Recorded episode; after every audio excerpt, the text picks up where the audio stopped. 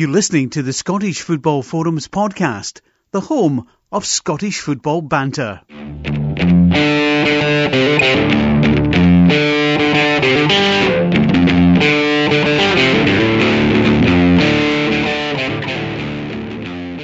Hi, welcome to the latest episode of Scottish Football Forums podcast. We're at season 11, episode 36, and we are in seventh heaven tonight, not the place in Glasgow where you may see women of a certain persuasion, but we have seven people on the podcast, so you can tell how this podcast is probably going to go.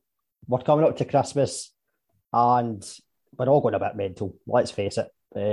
I say going a bit mental, I think some would maybe say I'm always a bit mental.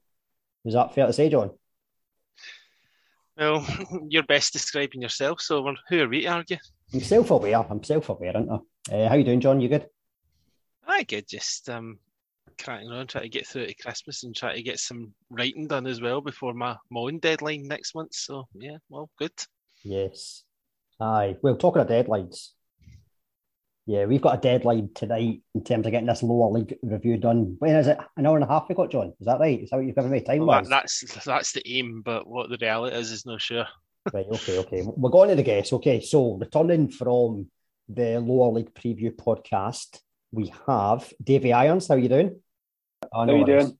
Hi, good. Yourself? Yeah, good, thanks.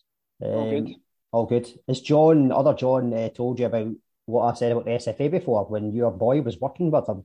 I don't know if he still is. Is he throwing me in? I know he's still working there. He's going to throw me under the bus, basically, and say, aye. To be fair, though, no. John, did you not say to Lewis? Yeah, I said it when I spoke to Lewis for the Tatnam magazine, which is hopefully coming out soon. But he just passed it off to the guy who works the Twitter handle, to be fair. There's a few of them, so it wasn't necessarily Lewis that stole your thunder. It could have been any one of them, but it's a good team there. Don't call it my thunder. It was our thunder. Yours. Don't try and make me the sole perpetrator.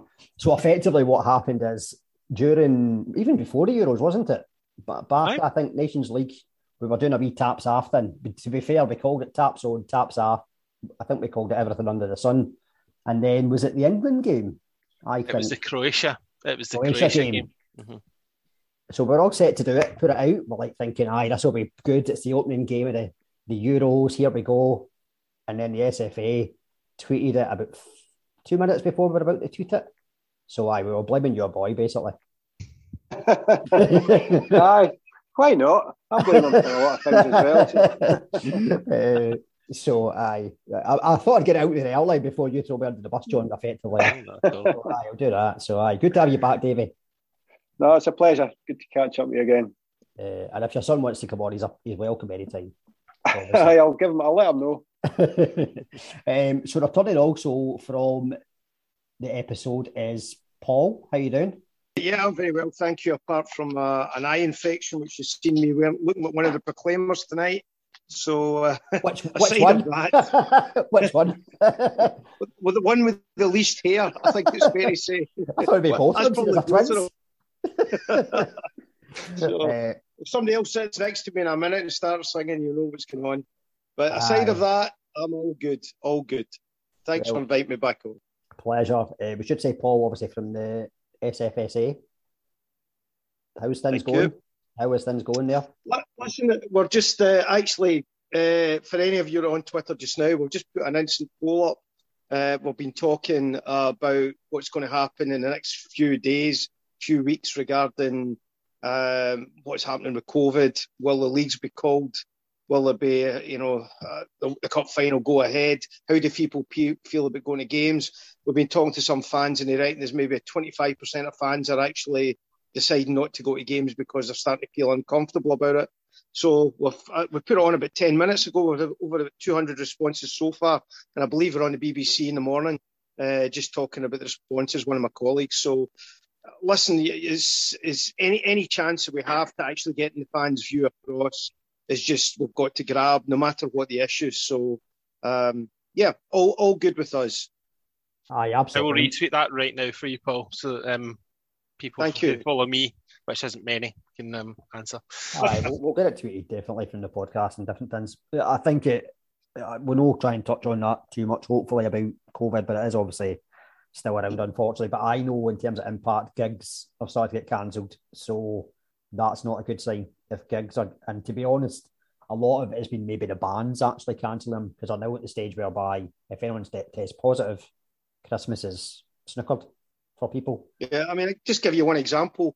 We've got somebody's part of our football team, my son's football team, went to the pub with some of his mates last week, and there were six of them at the pub, and five of them have now got COVID. So, I mean, it's absolutely like nothing we've seen before. We obviously don't know, the same as everybody else, we don't know the consequences and everything, but, you know, 5 out of 6 going for a pint, you know, you can understand why people are just a bit nervous about it, especially this time of year. No, absolutely, especially after what happened last year. But we'll try and remain positive as best we can, and that's all we can do. Be positive and be safe. So, talk about being positive and being safe. How you doing, Mark? I'm not looking forward to this being reminded of my League 2 prediction. I heard 25% of the fans that don't want to go to the games are Falkirk fans. Yeah, you're saying that. You were telling me off air how much you were looking forward to talking about Stirling Albion season so far. They have to. Well, at least you've got a wee cup game to look forward to, a wee payout. I look smashing that we might actually lose our own record at 20-0. So I'm not looking forward to it at all. Not at all. Yeah, much as we're saying we're going to try and avoid talking about COVID, let's hope that you don't miss out on that big payday.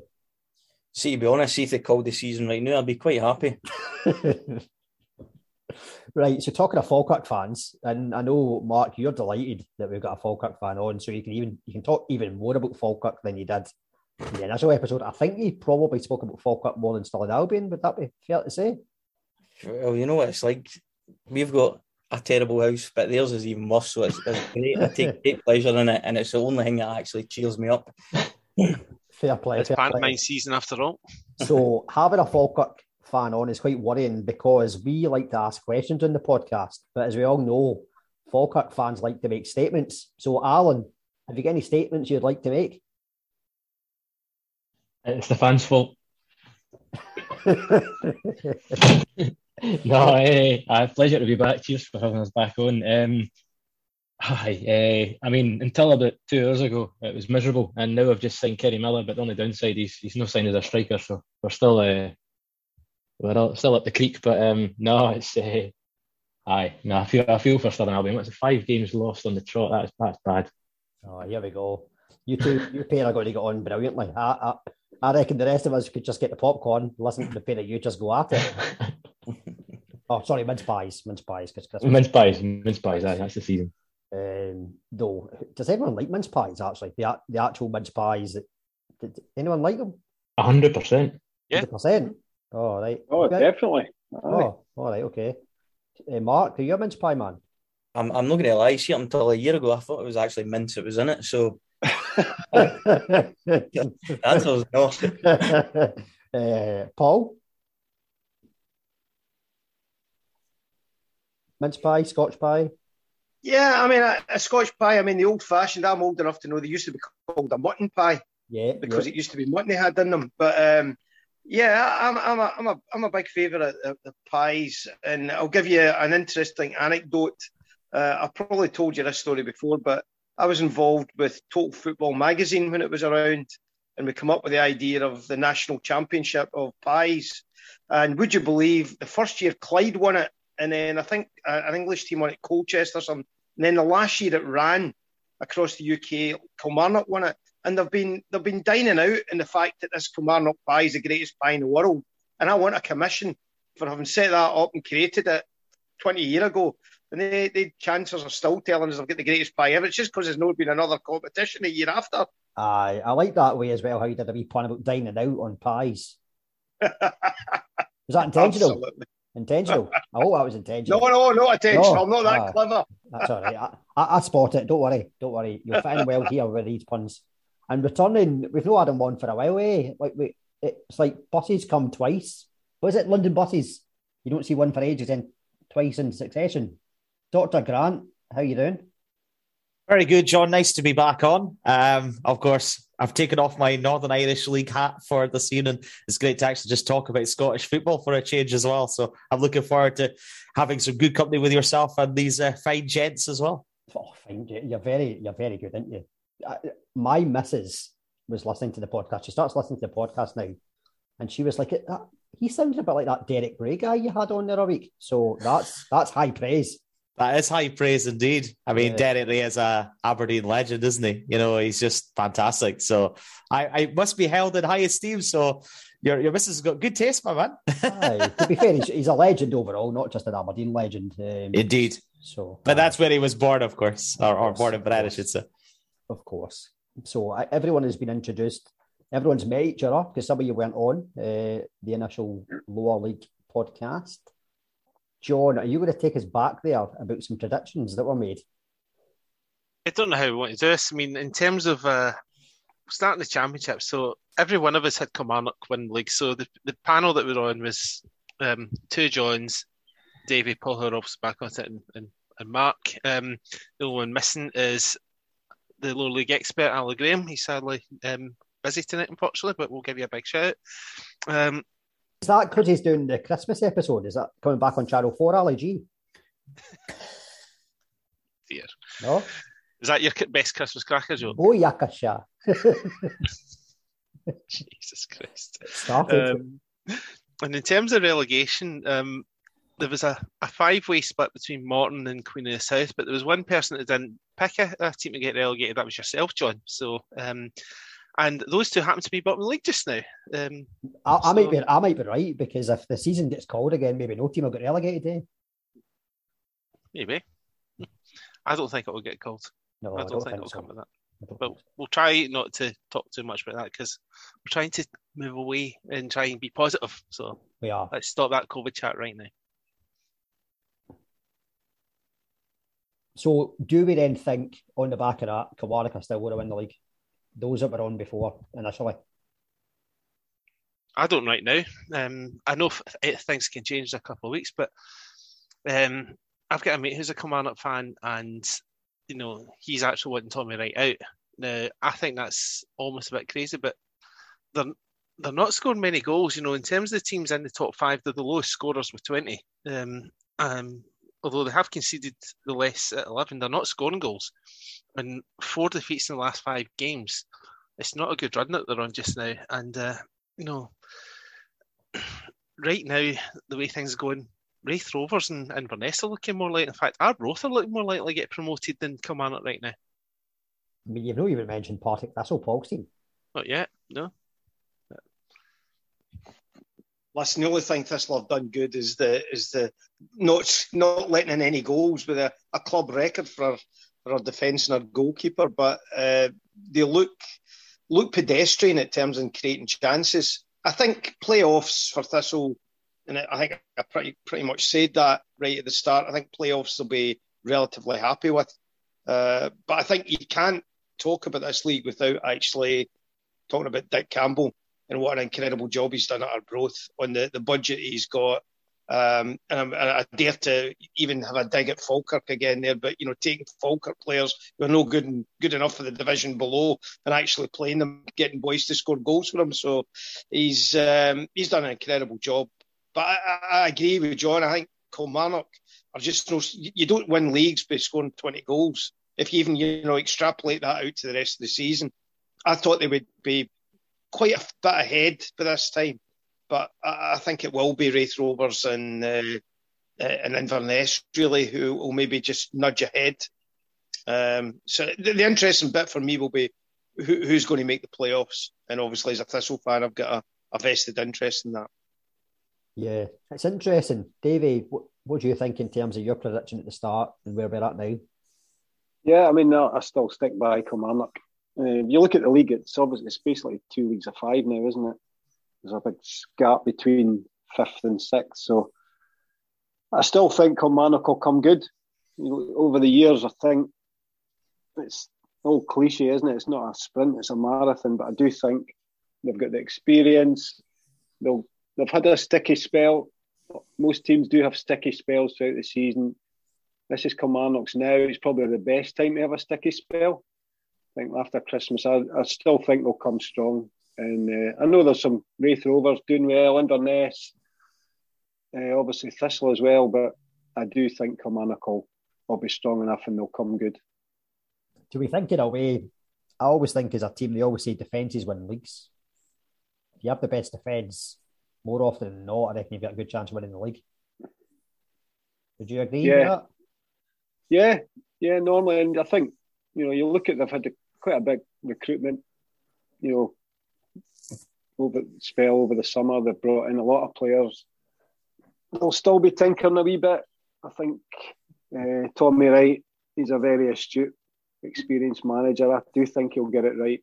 I know the Kilmarnock fans are having a wee go at him at the moment, but I think he'll turn the corner. And like I say, there's nothing in it with the top five. 2 or 3 victories, they're right back up there. And I do think, you look at the experience they've got in the group, I think they'll be strong enough to go and win that. I think the other squads in the league aren't as strong in terms of numbers. I think Raith Rovers particularly have got quite a small squad. I know Thistle's probably one of the bigger ones, but I do think Kilmarnock over the piece will all pull through. Good, I like that. You're sticking with your prediction. I like that. Are you noting this down, John? The current predictions as well. Right, Mark, what are your thoughts? Are you still sticking with Kilmarnock, or are you twisting? I agree with Davies. I think Kilmarnock eventually will come good, but at the end of the day, you know what that league's like. Anybody can beat anybody in it. It's so hard to predict, but I think eventually Kilmarnock will pick up pace, and you've got probably the biggest squad there. So, but I would love to see Arbroath do it. Just as a neutral, you would love to see the underdog come out, and I really hope Arbroath do it. I really, really do. But sensibly, I think Kilmarnock are a team to beat, isn't it? Yeah, right. I'm going in early here. So we're talking about Dick. We would love to see Dick in the top flight, wouldn't we? We spoke about this at the start of the season. Like Dick Campbell, to be fair, done a great job with Arbroath. He never, ever, to my knowledge, has been considered for a job in the top flight.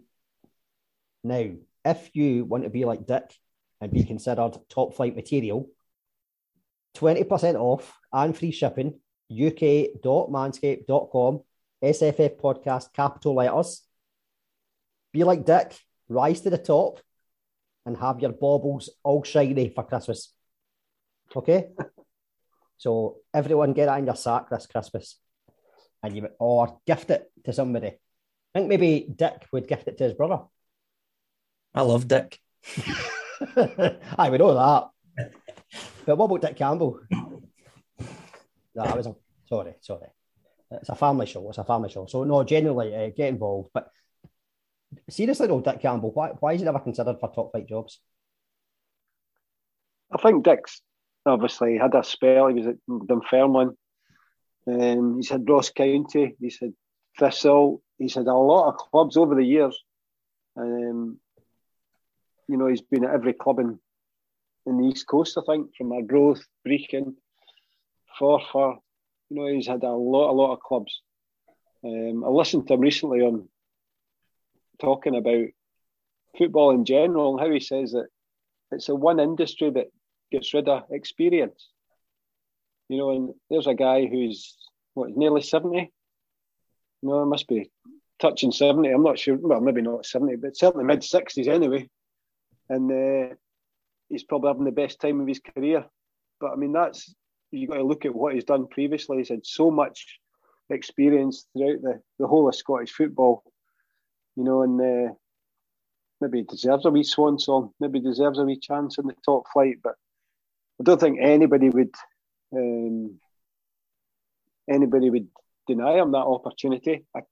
Personally, I don't see that happening with Arbroath, and then the snobbery associated with Scottish football. Maybe they don't want somebody like Dick taking their club, but I think Ross County got rid of him when they're top of the championship all these years ago, and he gets sacked at the top of the league. So he's one of these characters that everybody loves, but maybe they feel that he's, he's maybe the old school, old-fashioned manager type coach that they don't want associated with a modern style of football, but I'm in Dick Campbell's camp. I think his enthusiasm, his knowledge, is just absolutely top drawer, and I for one would love to see him getting a chance, but to be honest, he probably won't.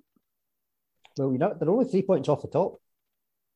Like, yeah. Again, they've probably got a small squad. Yeah. But does that sometimes work though, in terms of assuming you get lucky with injuries and suspensions, having that smaller squad whereby they know they've got a better chance of playing? Yeah, it probably can help in some respects, but you know the issue is when they start getting games maybe cancelled. You know, their midweek games, guys that are part time, as you know, rushing about all over the country, getting off their work, you know, and trying to maintain a level of performance for, you know, 36 games in the championship is really tough, you know. And I think Dick quietly will be delighted as he's in that top half of the league. I'm sure he'll be the last person to say we'll win the league, but I do think it'll be a step too far for Arbroath. But you know, you've got to give Dick so much credit for what he's achieved. When you look at their stats this season, I mean, they've scored the most goals. They've got the best goal difference in the league. They're only 3 points off the top. You know, from that point, there's no reason why they can't be, at very worst, be in the playoffs this season. But as you say, David, they are a part-time side, and obviously with things happening, you know, there's a bigger chance of infection, etc. You know, at these places, people's workplaces, you know, that could affect them, that could derail them, but. Then I thought you were trying to be positive, John. Yeah, listen to me. I'm going on, yeah. But they had that problem last season and they survived comfortably. So why can't they go a step further than being the top half and in the playoffs this season? Aye. I think what we'll do is we'll bring in Grant and Alan, who never obviously were on the initial podcast. So they're getting almost a pass here because there's nothing to compare in terms of predictions. Alan, what do you think in terms of who's going to win the championship? Well, I said after 17 games, Inverness would be top and Morton would be bottom. So, where did you say that? I must be another one. Another podcast. I wouldn't do that to you. No, it was. It's been really interesting. I think obviously it's the same with the big split between top five, bottom five. It's good. I thought Raith. I mean, they played really good football, Raith, and we all saw it last season, and we wondered whether we could continue it, and they have. So it's nice to see them up there because you want to see teams that play well and attractive football obviously go towards the top end of the table. But I think the only promising thing there is that only one of those teams can miss out in the playoffs. So it's going to make that battle going forward. You've seen it's sort of the last... Kilmarnock have lost 4 of the last 5. They're still only... they're only 5 points off the top. So if they can sort that out, Kilmarnock, as you say, bigger squad... especially when COVID issues come in, if they can keep themselves fit and crack on, that'll be good. So I think it's really tough to call there. I didn't think Arbroath have enough. I still didn't think Raith quite have enough. I like Partick. I do like Partick. Partick, Kilmarnock, Inverness. If I pick one, I'll pick Inverness. I'll go Inverness.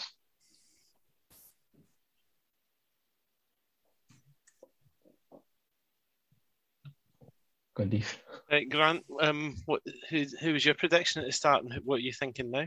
Well, I've been pretty quiet because I'm quite embarrassed to admit that I had Dunfermline to win the league at the start of the season, and they've been absolutely pitiful, and obviously have sacked Peter Grant, and obviously Yogi has come in. I agree with what the guys were saying. We've had 2 leagues within a league. It's very, very exciting to call at both sides of the table. I think the battle at the bottom is just as intriguing as the battle at the top. I agree with a lot of what the other guys have said. You know, I think there's just nothing to choose. I mean, Arbroath have been the story of the season. I mean, Dick Campbell's just doing a sensational job.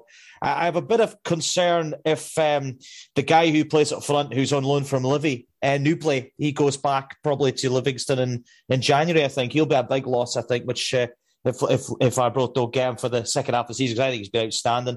You know, I think Big Tam O'Brien at the back's been excellent for them. You know, guys like Bobby Lynn, Nicky Lowe, until his injury has been very good. Michael McKenna as well. And I think Arbroath have quietly gone about their business, but Dick Campbell will just be saying 40 points. That's all he'll be interested in, 40 points, staying afloat. Anything else is a bonus. I think Kelly have been really disappointing. I'm great friends with Ian Arnott of Off the Ball fame, also known as Ian the Plumber. And Kelly have been disappointing this season. I've watched them quite a few times, and they're quite lacklustre when they play. They're quite bitty when they play. They're not kind of effective enough when they have the ball. They don't create a lot of chances. They don't kind of hassle and hurry teams. And I think that's something I think Tommy Wright will want to address in the window. They've got a good squad there, but I still think they need a bit more, in my opinion. I think it's going to be a big second half of the season for Tommy Wright, because I do think he's under a bit of pressure there. Raith, for me, have been outstanding. John McGlynn is just doing a sensational job down at Starks Park. Good club. I like Raith. Obviously, they beat Aberdeen in the League Cup this season, and they played very well in that. But I don't know. I've been really impressed with Cali. I really like Billy Dodds. I think he's a really nice guy. I think he's worked hard to get into the position he's done in Scottish football. You know, they're top of the league. They deserve to be there. They had that little blip, but they seem to have got back on track. They won that game against Kilmarnock a couple of Fridays ago. And I don't know. Obviously, Dunfermline are not going to win for the position they're in, as I predicted at the start. But you know, I think Cali have got a chance. I really do. You know, they've got a 5-point lead over Killy at this stage, and if they could keep that squad together, you know, fully fit, you know, they've won a couple of really big games away from home as well this season. I just think they've got a chance, but I'm just as intrigued by the battle at the bottom as I am at the top, because that is so hotly contested. It really is. Peter Grant went into the calendar year 2021 in a good position with Alloa at the time, after a decent cup run, and they were looking as though they were going to survive. Then he had an interview with you, and it's not really meant to, it's meant to pot since then, isn't it? I basically messaged Peter quite recently, actually, and I says, I'm terribly sorry for being the jinx that cost you the Dunfermline job, but he just laughed. So, yeah, it's really sad what's happened there. But John Hughes has come in, and if Dunfermline got a chance of staying up, you know, Yogi is the best man, I think, that gives them a chance. I've got to be honest, I really worry for Morton at the bottom. They haven't won at home all season. I predicted them to go down at the start of the season. You know, obviously Gus McPherson is gone. You know, it's going to be a very, very difficult job, I think, for Morton to survive. A good club, a good historical club in Scottish football. They're the one team I worry about at the bottom. I think Ayr might have enough with Jim Duffy there. I think Queen of the South might get in the playoff spot. I think Hamilton looked like they've sort of steadied the ship after that 6-1 drubbing by Partick Thistle a few weeks ago. I was marvelling at that performance by the Jags. I've got a soft spot for Partick, but I worry for Morton. What about Hamilton's loss to Talbot as well? That was good. Yeah, it certainly was, because it won me some money off the bookies, so I was happy with that one. It won me some money as well, I tell you that. As we always say on the podcast, gamble responsibly. It's not like, generally do gamble responsibly, because it's... Yeah, absolutely. It's not just society if you get into bother with that. So, yeah, genuinely. John, are you changing your mind from Kilmarnock to someone else? Oh, me? Oh, I get asked the question as well. Oh, yeah, of course. Well, you were part of the predictions. Aye, I was, wasn't I? Yeah. I'm changing mine to Inverness as well. You're changing yours to Inverness. Yeah. I'm going to stick with Kilmarnock for same reasons as Davey and Mark said. Over the course of the season, squad size probably will see them go up. And also, as well, as I said about the defensive side of things, Tommy Wright, we don't expect attacking, attractive football, but generally, over the course of a season, he knows how to get jobs done. And I think that'll be key. So that is my call on that. Do we think then definitely top five, there's no chance a team outside of it is going in the playoffs? Because could Dunfermline under John Hughes go on a run, like a serious run? I can't see them making up a 15-point gap. We're definite no. Not for me. Okay, that's fair enough. Well, what about everyone else? Yeah, not for me as well. I think the gap is just too large. You know, Yogi's come in, he's got a little bit of a tune, but it's such a big gap. I think they'll do well to finish sixth, if I'm honest with you. Right, that's fair enough. Anyone else? Definite no for any team outside the top five? Can't see anybody else coming in apart from who's there just now. Alan, I think if anybody, I mean, as you said, it's incredibly hard. 11 points. I think Hamilton are maybe the only team, but they've not got it right this season. They're really struggling to score, conceding bag loads. It's a big ask. Something needs to change in January, but there's a whole half season to go. Yeah, Davey, I think of them all, Dunfermline. I think they're a great appointment. I think Yogi's a top coach. And I do also think Dunfermline have got a wee bit of money behind them with the German backers, so they might be able to strengthen at Christmas time. So of all of the five teams at the in the bottom half, they'd be the one team I think could push to get in the top half. But I think Yogi's probably looking at it quite happy if he finished 6th or 7th, and then he can start again next year. But I don't see the two halves changing over the next few months. Aye, I think it's unlikely, but I thought I'd put it out there. Mark, again, you, no? I would say no, but then again, in the Championship, you never know what's going to happen. It can change within weeks, so you love a wee story like that, Dunfermline rising above, but I can't see it. Can't see it either. Right, fair enough. John, who did we all have as the bottom team? Well, you didn't have anyone. You bottled out that. I was probably just asking everybody else. That's what I like to do. So yeah.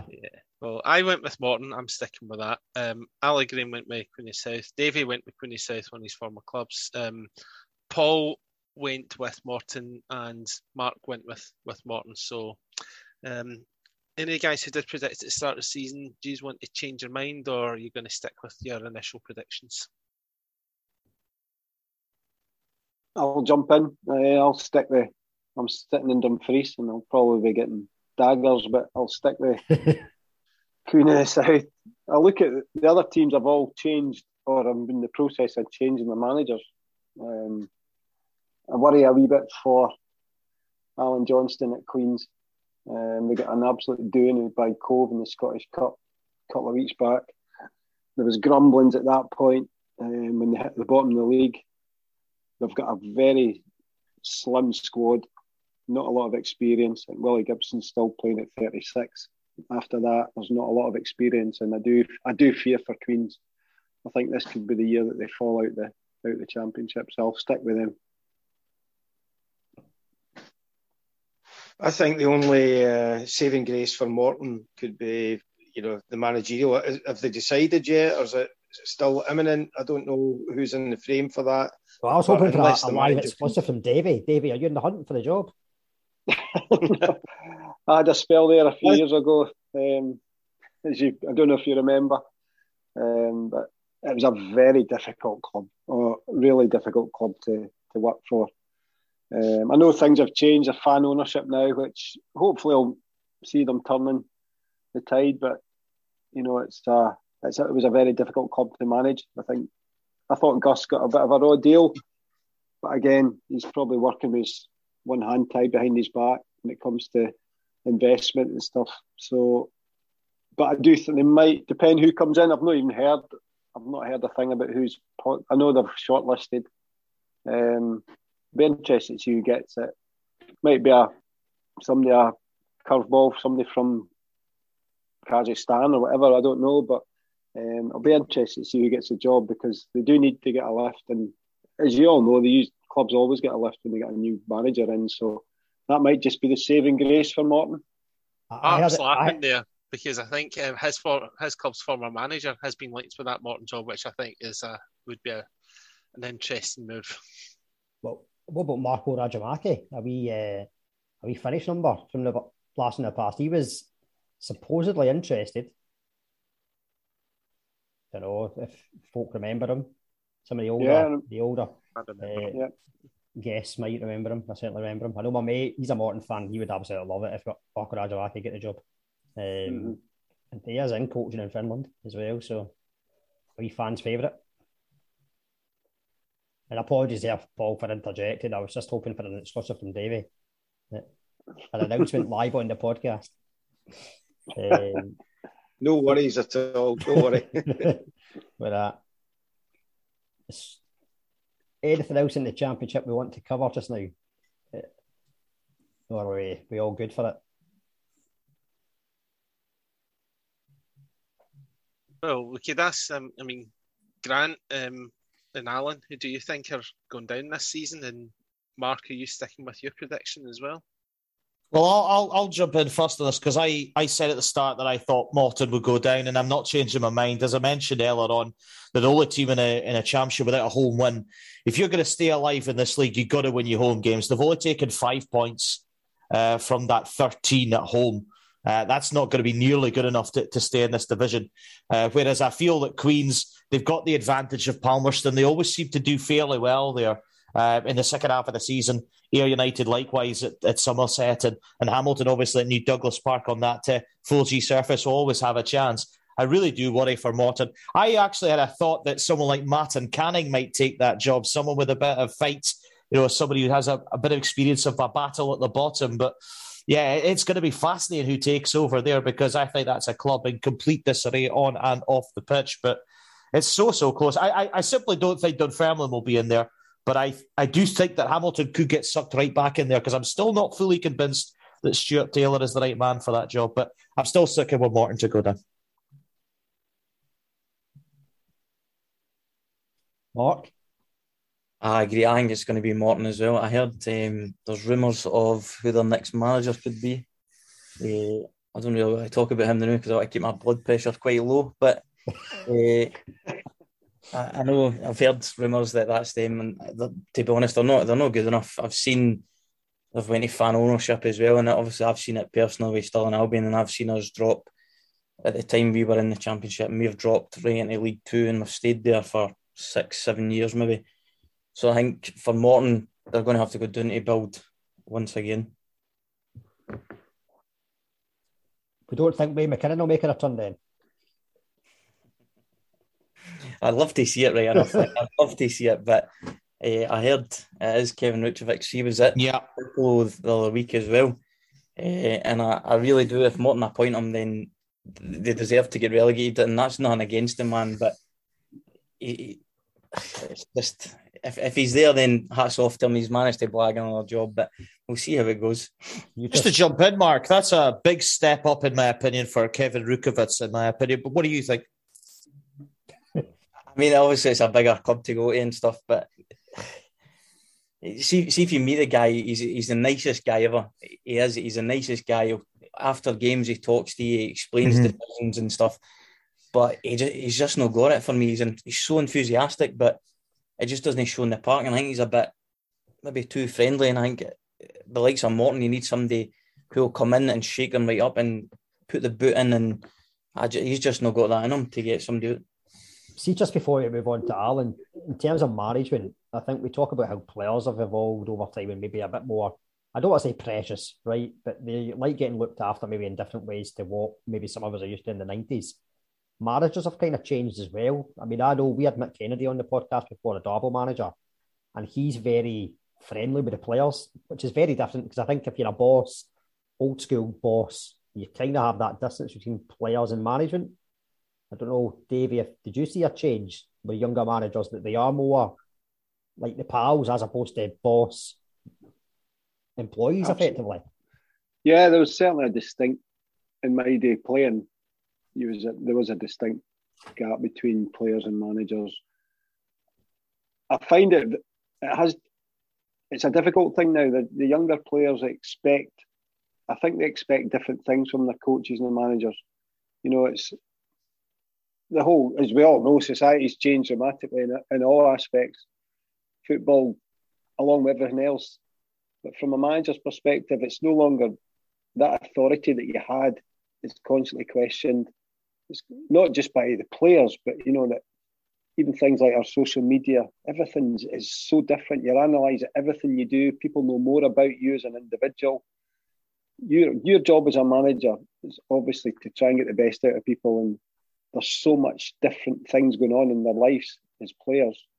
You know, it's very, very difficult. But you know, it's still.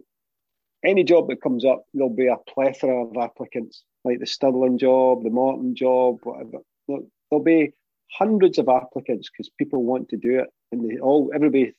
You always think you can make a difference, you know. And I do think good coaches aren't always good managers, you know. And I think especially when you drop down to part-time level, you have to be both. And that's not always easy to do.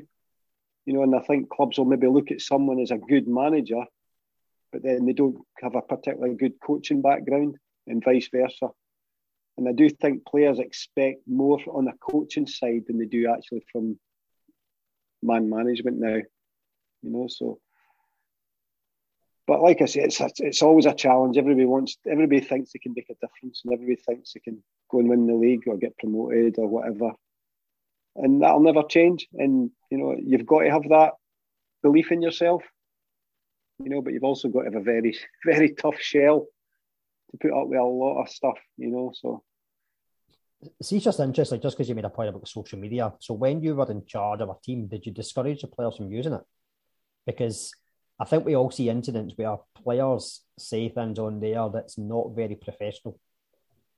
Yeah. An example I would give, right? So Talbot played Preston Athletic in the Scottish Cup. Guy gets sent off, and he went on social media afterwards, and it was one of those you were like, is that a fan that's talking? And it was actually the player. And you're kind of like, surely someone has a word with him and says, look, come on, like, you need to get a bye. Yeah. I think there was you probably remember quite an infamous one last season, Stenhousemuir, Cowdenbeath. There was an incident with, Cowdenbeath player. Is it Cowdenbeath or Brechin? No, Cowdenbeath player. He's at Brechin now, but he'll not mind me mentioning his name, Davy Cox. I mean, it was plastic. I mean, it was live at half time. You know, he walked out of the stadium, all that kind of stuff. And you know, that whole social media thing is just something that I think we have to accept. It. It's here. It's never going away. But you know, I think a lot of the full time clubs they'll have rules and regulations that the players will have to sign up to. The part-time clubs, it's not as easy to do that. You know, you don't have that same control over your players, what they're doing out with their 2 nights a week training. So personally, I'd rather the players avoided commenting, avoided reading it, because, you know, you can get absolutely slaughtered and their confidence gets destroyed just by a couple of comments, you know, and if they react and bite, you know, it's just a downward spiral from then. But it's a minefield. You know, it really is a minefield. Yeah, I think it was Stenhousemuir and Albion Rovers the game incidentally. Sorry, I seen that at the time. To be fair, Dave, you'd left by then, couldn't care about Stenhousemuir at that point. So I think the big problem with that though, as well, is like there was a guy getting accused that hadn't done anything because they got their own person who was playing for a different team. But just to bring in that in terms of social media, Alan, obviously you're a big Scotland fan as well. I mean, the one I remember is Christie is a Scotland player, but it wasn't due to anything in Scotland. Ryan Christie was on Twitter and getting absolute abuse from his own fans. I think it's a difficult one. I think it's obviously you've got the issues of players actually engaging with it and causing distractions for the team. But then you've also got the level of just in a basic thing, everybody will know it. It's you get distracted yourself. I mean, if you ideally you want your, I guess ideally as a manager, you want your players thinking about the team 24/7. You want that to dominate their life. We all know how often you can spend hours on your phone. And I guess if you're distracted, engaged in social media, you're not thinking about football. So it's there's probably that side of it as well. But just to tie up mine, I mean, Morton doomed themselves as soon as Falkirk took their 2 best players. So Morton was my prediction to go down. And how are their 2 players doing it? Falkirk? Well, actually, Nesbitt's actually one of Falkirk's best players this season. McGuffey's getting game time. He's no light in the world up, but they've actually been 2 good signings. Aye, Nesbitt's a good player though, isn't it? Oh, brilliant. But probably one of the players this season who you're saying is performing at the level he should be. Aye, we'll come on, but well, we're no far off coming to League One. Should we just go into League One? See, as we got Alan and he's talking. After your prediction. Oh, my prediction. See, it's a difficult one because Morton don't have a new manager yet. But based on what Connolly's telling me, Morton's going down. And I like Morton. I like their stadium. I've got friends that are fans of Morton. But yeah, I need to stick with Morton. Going down. Unless they get some great managerial appointment. So yeah, let's move into League One. So just to recap people's memories from earlier on the season. So... 4 of us went for Cove Rangers at the start to win the league, and they're top of the league just now. So that's myself, John, Ali, and Mark. David, you went for Queen's Park, who are still very much in there, although they've tailed off recently. And Paul, you actually went for Airdrie, who are still in the the mix as well. So, yeah, what's your kind of thoughts, guys, on you know, the top end of the league? I mean, we said at the start of the season this was going to be the toughest league to call, and I still think it very much is.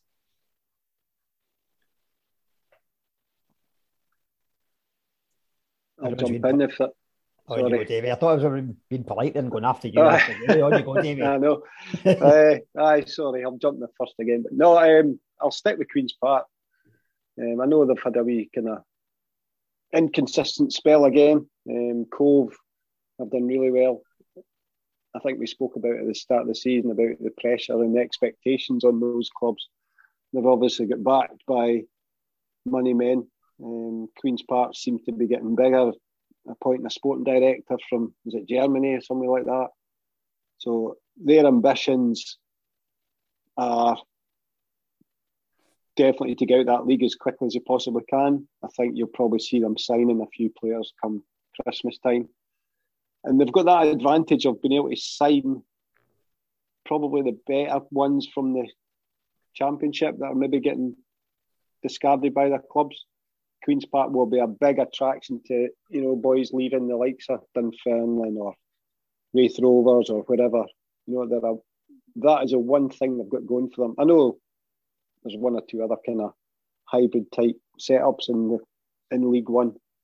Falkirk's obviously a full time setup as well, but I do think Queen's Park will be able to attract another level of player that might just get them over the line, or certainly into the. I certainly expect them to be in the top three, but certainly I still stick with my prediction that I think they'll go in and win the league. It's a Dutch guy that left AZ. Dutch guy, so obviously, yeah. If you're thinking about someone leaving AZ Alkmaar, who are a top flight Eredivisie club, to go to Queen's Park, that's a coup. Much as maybe we don't know much about him, Dutch football is renowned for obviously producing young talent and things like that. You would think the catchment area of Glasgow. Let's face it, Rangers and Celtic generally snap up loads of youngsters. Now, they're not all going to make it, because in football, that just doesn't happen. But if Queen's Park can tap into that and pick up another diamond like they've done in the past with Connolly, Robertson, Shankland, that's just a few names there. They will probably end up being a top-flight club. I think they've got they seem to have things off the pitch in place. You know, they've got a very forward-thinking football department. You know, Leanne Dempster's there. You know, they seem to be doing things, building the club gradually. And I do think with now this new football director, as you say, they'll have contacts from Holland. I wouldn't be surprised if they start bringing in boys from overseas as well. And like I say, they've got the money, they've got the backing. And traditionally, the team with the most money generally wins the league. So I'll stick with Queen's Park. What about the guys that predicted Cove Rangers? John, you and me both predicted Cove, didn't we? Yeah, I'm going to stick with Cove Rangers. I just think that, I mean, they're on a great run form just now. They've won the last four league games and they've dumped Championship side Queen of the South at the Scottish Cup. I just think they're motoring along nicely. I think Paul Hartley's an excellent manager. They've got a similar type of setup to what Queen's Park have, albeit maybe at a lower level, but. I just think they've had that going for a few years, and I think they've got good momentum. Yeah, I'm going to stick with my prediction of Queen's Park, but not Queen's Park, Cove Rangers. But I'm going to give a shout again to Stuart Peachtree, who I still think is the best manager in that league. Yet again, Montrose, probably one of the smaller budgets in the league, 3 points off the top in second place, won the last three games. They're in tremendous form right now, and you know. They've done well keeping hold of Peach. I know that he probably doesn't want to go full time, which is probably why he's still there. So Joe's got to give a big shout out to him. Yeah, you're a big fan of him. Is it not down to his job though? I think he's, by all accounts, he's got a pretty good job outside of football. Yeah, I think you're going to see a lot more people doing that now. You know, there's unless you're going to a Scottish Premiership side or one of the top end of the Championship teams, is it going to be worth your well being full time? I mean, I know players who are on. Not much less in League One than what they are part-time to what they would have been full-time in Championship. And it's a no-brainer. It's something I've talked about for a while in terms of players, that what is now West of Scotland level in the juniors There's many of those players that can be playing championship football, but are they going to take a risk? They've got a good job, a steady income, with, say it's a trade or a lawyer. I mean, I think the days are when people thought junior players were all no writers is not the case. Many of them are in really good professions. Are they going to take the risk of their job, a good job to make better money from the football, to go maybe part-time, even at championship level, and they might not get a chance? And lose. It's the insecurity associated with, you know, the insecurity of, you know, the championship as well. You know, a lot of the, I know Queen of South, Morton, Ayr United, you're talking 1 year contracts. You know, are you going to give up your job, whatever it is, a tradesman, skilled job, whatever, to go full time for 1 year? You're not. You know, I've been there myself. I've seen it. I've tried to attract players to give up a part-time, you know, a part-time football, to go full-time. Yeah, if they're at a certain age, they've still got that drive and think, I could still make it at a top level, they'll do it. But see, we're talking to 27, 28-year-old boys. They're not giving up their careers for 1 year full-time. No chance. And that's where Dick Campbell's probably got a real niche in the market. He's getting the best part-time players. And if you've simple economics, a good full-time job, and you're playing part-time championship football, your quid's in, you know. And let's be honest, at the end of the day, it's all about being able to pay your mortgage, put food on the table, isn't it? So, I mean, there's not many clubs in Scotland that could sustain good wages that would be considered life-changing. No, these days, not at all. Even in the top flight, maybe there might be some clubs that you would think, I don't know, the lower half of the top flight, do we think it's life-changing money? I don't think it probably is. No, it's not. Definitely not. You know, and you're only talking the top three or four teams, and maybe Rangers, Celtic, Hearts, Hibs, Aberdeen, maybe Dundee United to a point. But after that, it's not life-changing money, you know. Even then, on that subject of top flight, and we're talking about League One, Shea Logan, going to Cove Rangers, he's moved into plumbing. Yep. Outside of football. So even a guy that's played for what was the whatever you want to say, second or third best team in the last however many years since he was there, has had to get a job because he's potentially not made enough money from football. Whereas down south, I know we shouldn't compare, but they do make crazy money. There's guys at like 18 years old making £30,000 a week, which baffles me. I mean, that's for guys to make more in a week at that age than most folk making a year. It actually sickens me. Look at that boy Islam Farouz when he was at Celtic. You know, he went straight to Chelsea at the age 16. I was in 15 grand a week at 16 before he even kicked the ball. No wonder the guy ended up no interested eventually. What things got his head? But that's Mark, how would you got on at £15,000 a week at the age of 18? Yeah, I'm not gonna lie, I'd be dead. I would have drank my countless bottles of tonic. I would be gone, mate. Gone. You still be the bottles of tonic at 15 grand a week, eh? Oh, mate, definitely. I actually put it in a glass here to make it look quite good. I'll try and make myself look like glass, but I put it in a glass for it. Just think how many shares in Stirling you could have had, Mark. I tell you, we could have bought the full team. See how you're on that, by the way. Two players that are part-time, that, as you're talking, like Rory McAllister and David Goodwillie, they are two players that I still can't believe are playing part-time, but I know that Rory McAllister's got some sort of engineering job or something like that, so he's making a fortune. And Goodwillie should be playing at a high level, but he's at Clyde still as well, so they're obviously making good money there, no one to chance it going up. That was part of the reason McAllister moved to Peterhead, because they were willing to have him play, but also he completing his, I think he was doing, not an apprenticeship, but maybe studying or whatever. They were willing to take him on. Because he was playing at a higher level, remember? I went down to League Two at the time. Yeah, he had umpteen opportunities to go full-time, which he knocked back to stay part-time. His own business, good club, good. Peterhead looked after him, and then he's gone to Cove, and they've made it even better for him, so good luck to him, you know. We should ask, who was it Paul had as champions of League One? Airdrie. Airdrie, okay, we've not spoken about Airdrie. Bring Airdrie into the conversation, Paul. Still sticking?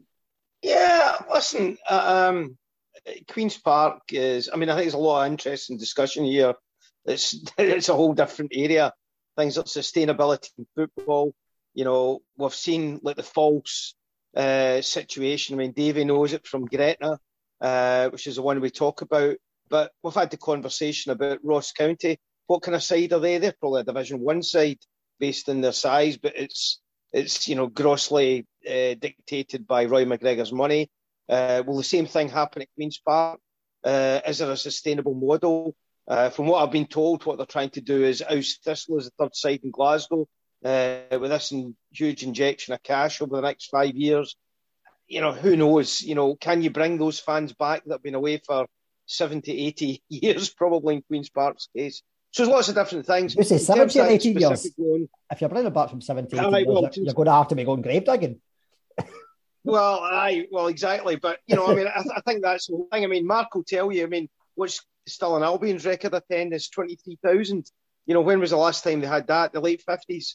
But, I mean, I think, you know, there's lots of issues there that we can talk about at a different time. But I, specifically on this league, I get where you're coming from with Queen's Park. I get it with Cove.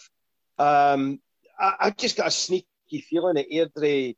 You know, if they don't win the league, they'll certainly be there or thereabouts in the playoffs. I just think the manager's been over the course. They've got a really rock-solid type of team. They're not spectacular in any way, but they go to places like East Fife and win 1-0 and, you know, when they're not in a good run and things. So I'll stick with them as, certainly I would see them as real promotion candidates. A kind of under-the-wire type team. But and I thought that at the start of the season. You know, I think those other choices, along with possibly, dare I say, Falkirk, were the obvious choices for some people. But I've just got a gut feeling that they might just surprise a few people. Yeah, so Alan did say the condition of him coming on tonight was that he wouldn't talk about Falkirk. But Alan, you're not getting away from it. It says everything about where Falkirk were that none of us predicted them. Hey, aye. I mean, everybody else probably saw it coming besides me.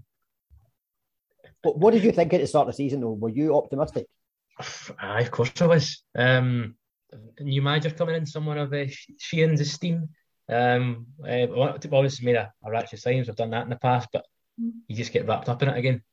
We just thought the stars were aligning, and the way we opened the first couple of games of the season, I remember being at the Hamilton game, and obviously Hamilton just been relegated. They hadn't quite sold folk yet, so we played really well that game. We were unlucky, and then we went on a run, won a couple of games against the Cosh, who had the COVID issues, and got a result at Cove, and it started off really, really well, and obviously then lack of a striker, really a goal scoring striker, just cost us. We unravelled since then, so big changes, obviously, as everybody knows. Infamous Gary Deans has stepped in, the Rollins have stepped in. So now the question is the money going to go? Because that was the rumour that we're going to invest. They're the ones that restarted the academy. So we're sort of wondering what's going to happen there. And then the other side of the coin is, well, we signed Jamie Wilson. He's now out on loan. We're still not scoring goals as we should. So are we going to bring in a new striker? We've conceded 9 goals in the last 2 games. We need to shore up the back as well. So there's a lot needs to happen. But the positive thing is, well, we've got Martin Rennie, a young manager, somebody who's local for Larbert. So that's quite good to get him on side. He's sort of got a lot. I hadn't heard of him. As a lot of Falkirk fans. You like your US soccer as well? Well, I mean, I think he was at Vancouver a while back. So he wasn't a. He's no sort of in recent memory, but. I mean, he was a crosser. He said that's where they met Kenny. That's where he was working with him at Vancouver. So they've got, the good thing is he's coming into a management team where he's got somebody who's worked with before. And obviously someday Kenny's esteem. I would have preferred Kenny to be put his bits on, but it'll help the strikers all. I mean, 100%. I mean, can't learn off. To be honest with you, I was speaking to my mate earlier on, and he says if Kenny's going to shoot himself when he sits down to watch the striking session when he sees that going on, because it's just. We've got Sammy Oprium, who's on loan, and he's just not up to it. I think we missed a couple of big chances in his debut game when he should have been scoring to get himself off that run. And a lot of the goal scoring sort of burden fell on Morrison, who had his injury. So obviously when he was at the team, we were struggling. But I mean, if we bring a striker in, we can start them in. But the thing that's disappointing is you've got such an exciting League One this season. I mean, you've got the Queen's Park project, which is brilliant. Cove Rangers is another great story. I mean, we were hoping to be up there. Obviously, the Montrose story for last season, they're going well after knocking us out in the last game of the season.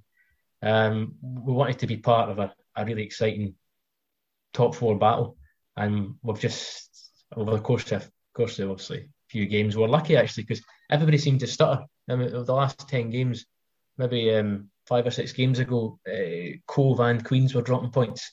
And so Falkirk, even though we weren't winning games, we were actually, I was looking at it, we were getting beat, and then we were like, oh, actually, we're still only 1 point for the top, so it's all right. But then we couldn't have turned that around and get the wins, and obviously the last couple of weeks, we've seen what happens. But no, very, very exciting league.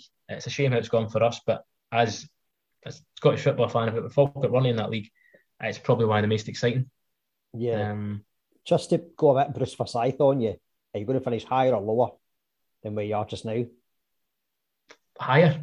I can't see a situation where we didn't sign a striker in January. If we didn't, we're asking for trouble. If we sign a striker, somebody who's a proven, like, the thing is, you look at, we had Nathan Austin, you see him banging in for Kelty. It's another player we've let go.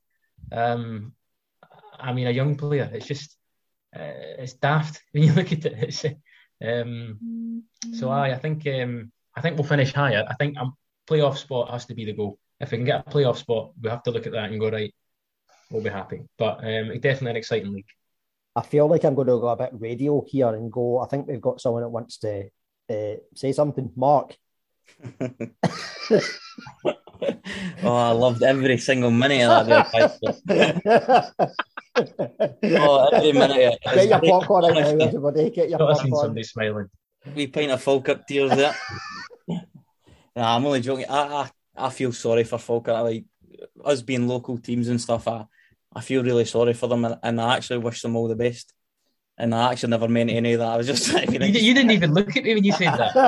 I couldn't look in the eye. I never meant a single word to that. I'm loving it. It's murder at Stirling Albion, but do you know what? See, every time I go after a Saturday, 4:45, and I look at League One results, and I see Queen's Park 6, Falkirk 1, my day is made. We could have got beat 10-0, 12-0, but you know what? I didn't care. I see yous get beat, and my life is happy, mate. I hope we have a really bad winter, and like the train line gets cancelled, and you just get iced off and blocked into Stirling. Oh, honestly, it's sad, right? It's sad that that's the way I look at football, but do you know what? I love it, and I see Alloa struggling alongside you. And it's just excellent. It really is.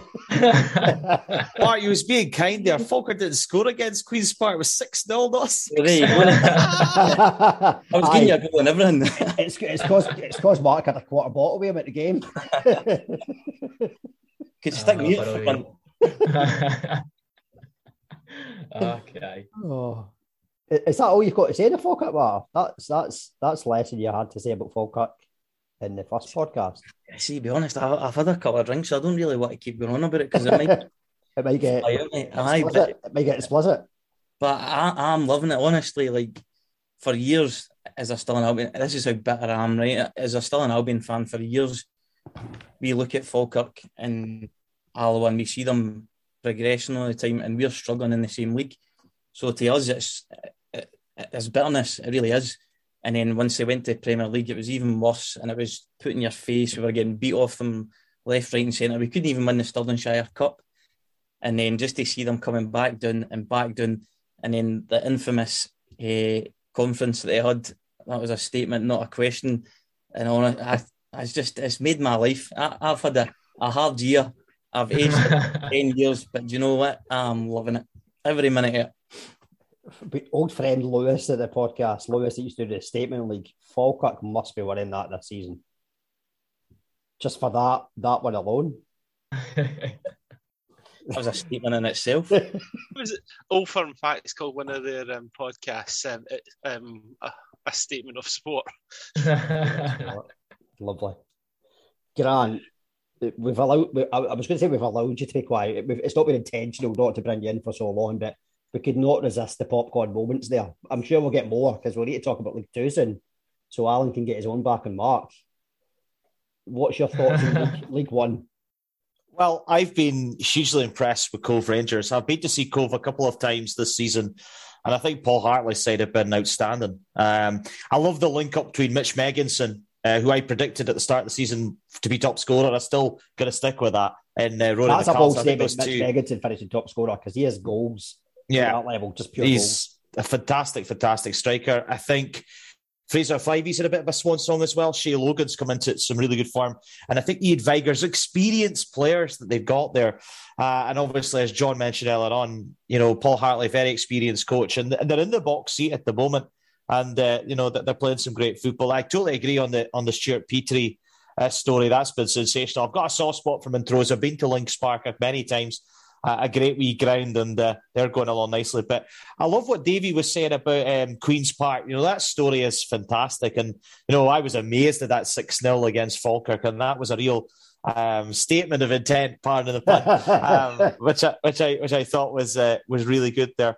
You know, I said at the start of the season, I fancied Airdrie. I was a little bit like Paul, I had Airdrie in the mix, but though that game in hand that they have against one another, Queen's Park and Airdrie, could be interesting, because whoever loses that falls 8 points behind the leaders at worst, or at best, sorry. So that's going to be a big gap, you think, to overturn. But, you know, as much as I want Falkirk to try and improve, they really are struggling. You know, they can't buy a result just now. I mean, you ship 6 against Queen's Park and then you ship 3 at home to Cove Rangers. It ain't looking particularly great. But I want to give a bit of a shout to Jim McAnally, by the way, guys. I mean, 10 years in the job at Peterhead plus, you know, obviously we all know followers of Peterhead Football Club and supporters and stuff like that. Colin Byers of Bluetooth Podcast being the one I'm thinking of off the bat. Really good, well-run club, and I love the Blue Tune, and I really hope that they can survive in there. And I want to also give a shout-out to the guys from Talk of Boz Lower League, Dylan MacDonald and Ross Gray, big Clyde fans, and you know they're still hanging around there nicely as well in 7th spot.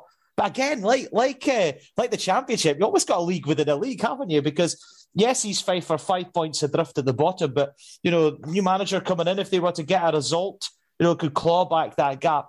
I really worry for Dumbarton at the bottom. You know, they had a great start, but they're in free fall at the moment, and they're not winning at home. And at home, Dumbarton are always very tough to beat. Usually, always a sticky place to go. But they've only won once at home all season, which I was amazed about earlier on. But if you're going to ask me to kind of finish things up, I said Airdrie at the start. I'm going to change my mind because I'd like to see Cove in the Championship. I think their story is absolutely sensational.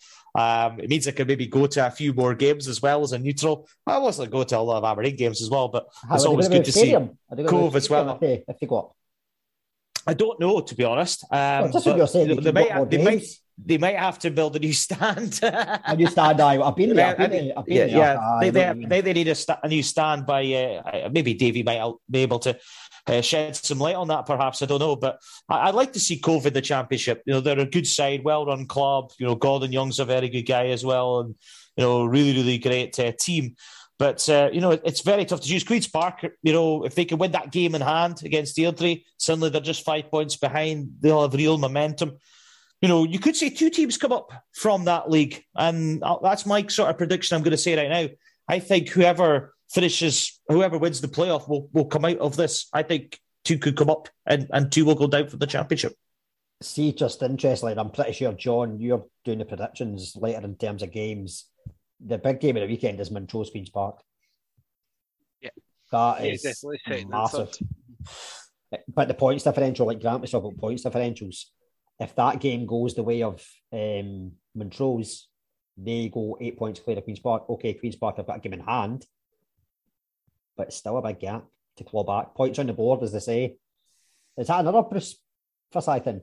No, points make prizes. Was that Bruce Forsyth? Was that someone else? No, I think it was, actually. Wasn't it? Yeah, right, what a pounds make prizes. Yeah. Aye. See, aye.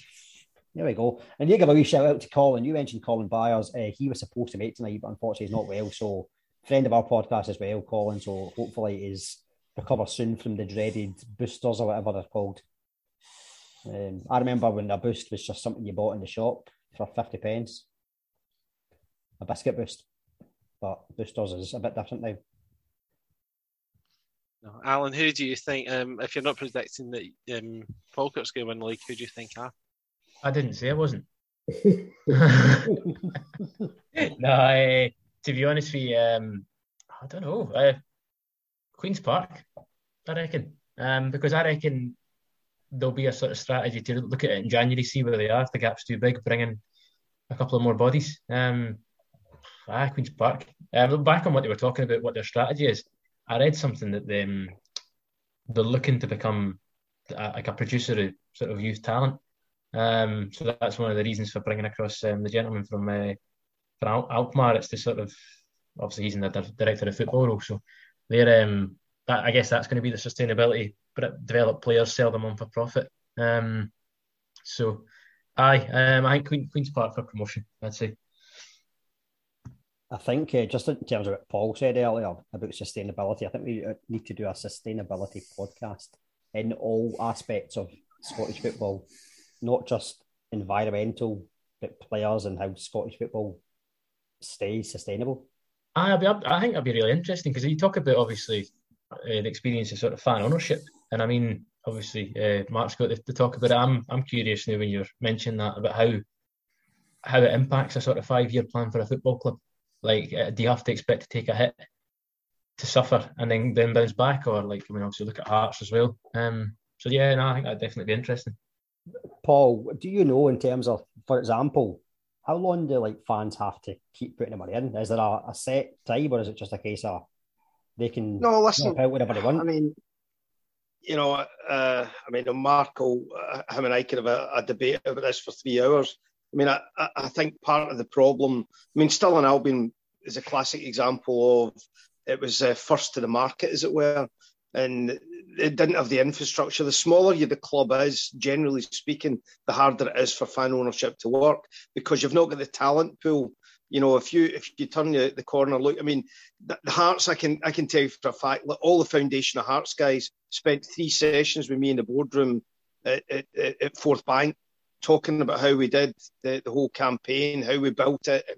But what they were able to do is go, and once they got the club, they had accountants, they had lawyers, they had guys that used to be Deloitte's, they had Ann Budge, they had the infrastructure that actually got it. Stirling Albion didn't have that. And the town, you know, Mark might remember the kind of promotions we did when we took the club on. We did stuff all the time. You know, bring a mate for free, bring your granddad for free. St Modan's and Wallace High, every kid got a free ticket. But could I get people to come and put bums in seats? Because the gap between when Stirling Albion had 23,000 and when they were taken over, it had years and years of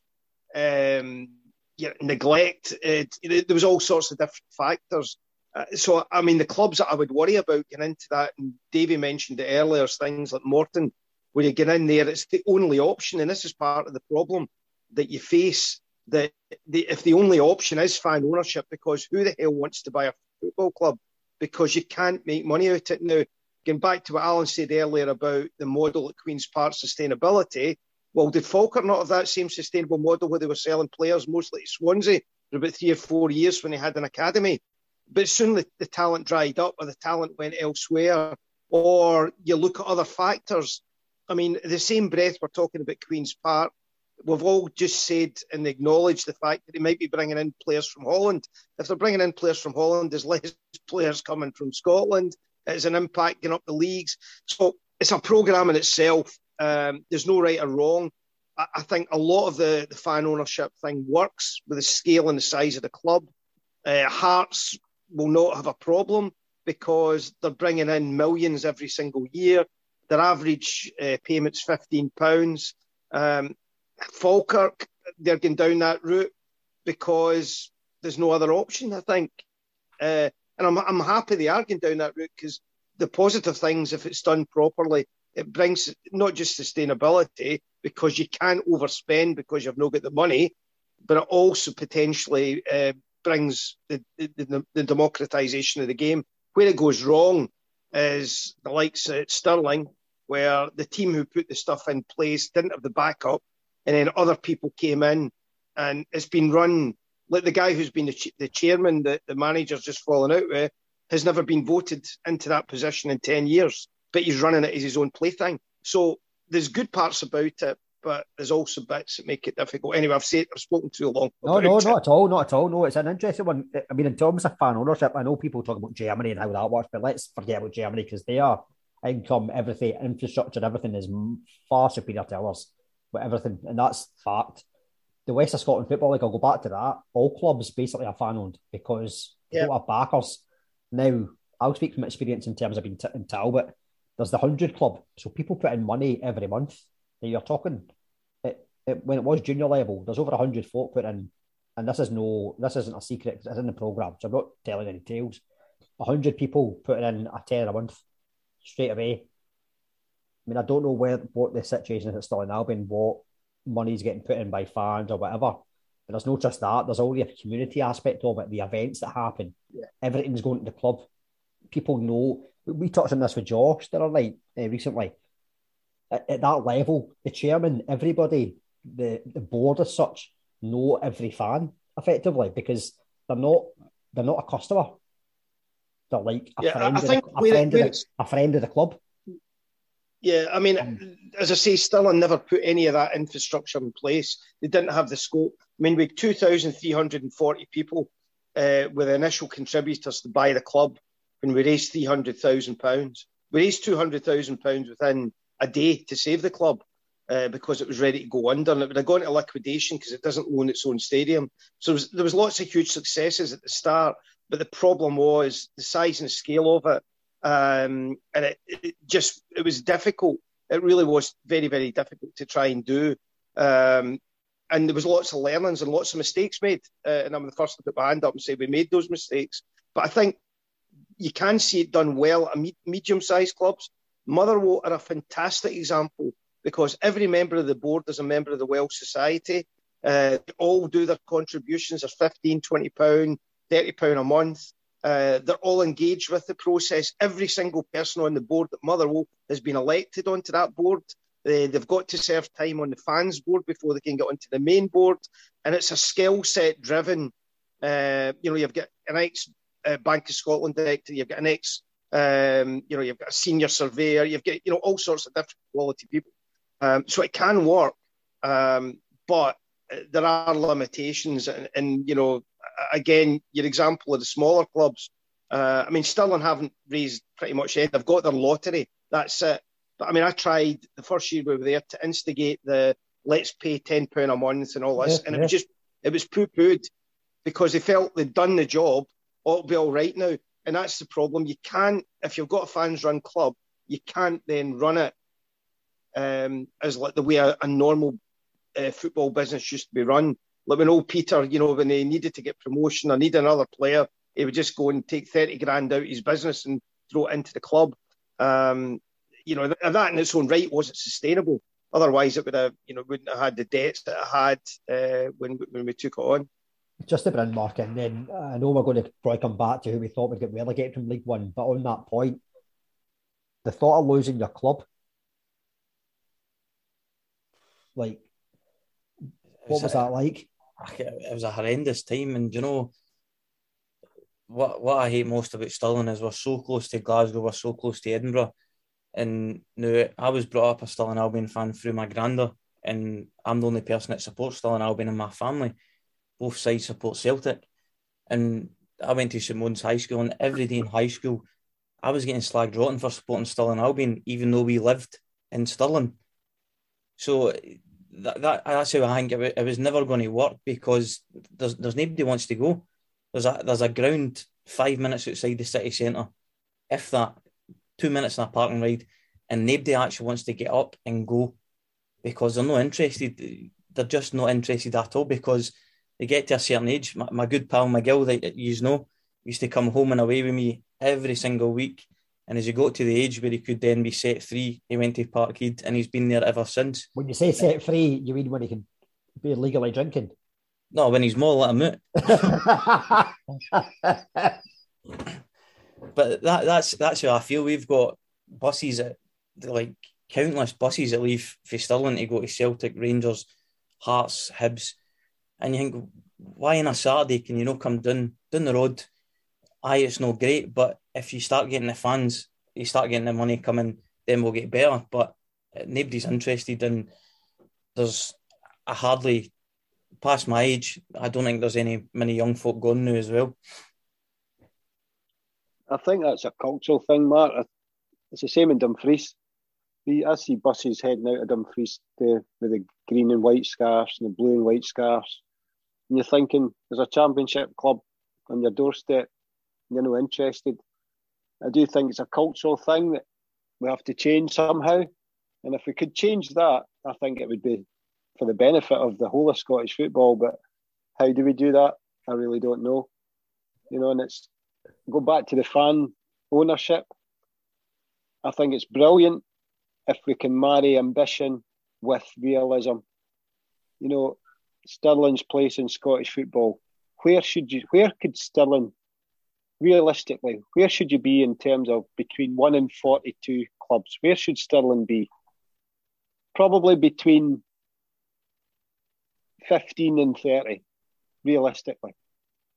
If you were 15th in Scottish football, you'd be at the top end of the championship. If the fans all realised that and accepted that and worked towards that, and I'm using Stirling, same with Dumfries, Queen of the South, where should realistically you be in Scottish football? And it's just marrying that ambition that we all have to have, that dream about wanting to get to the Premier League.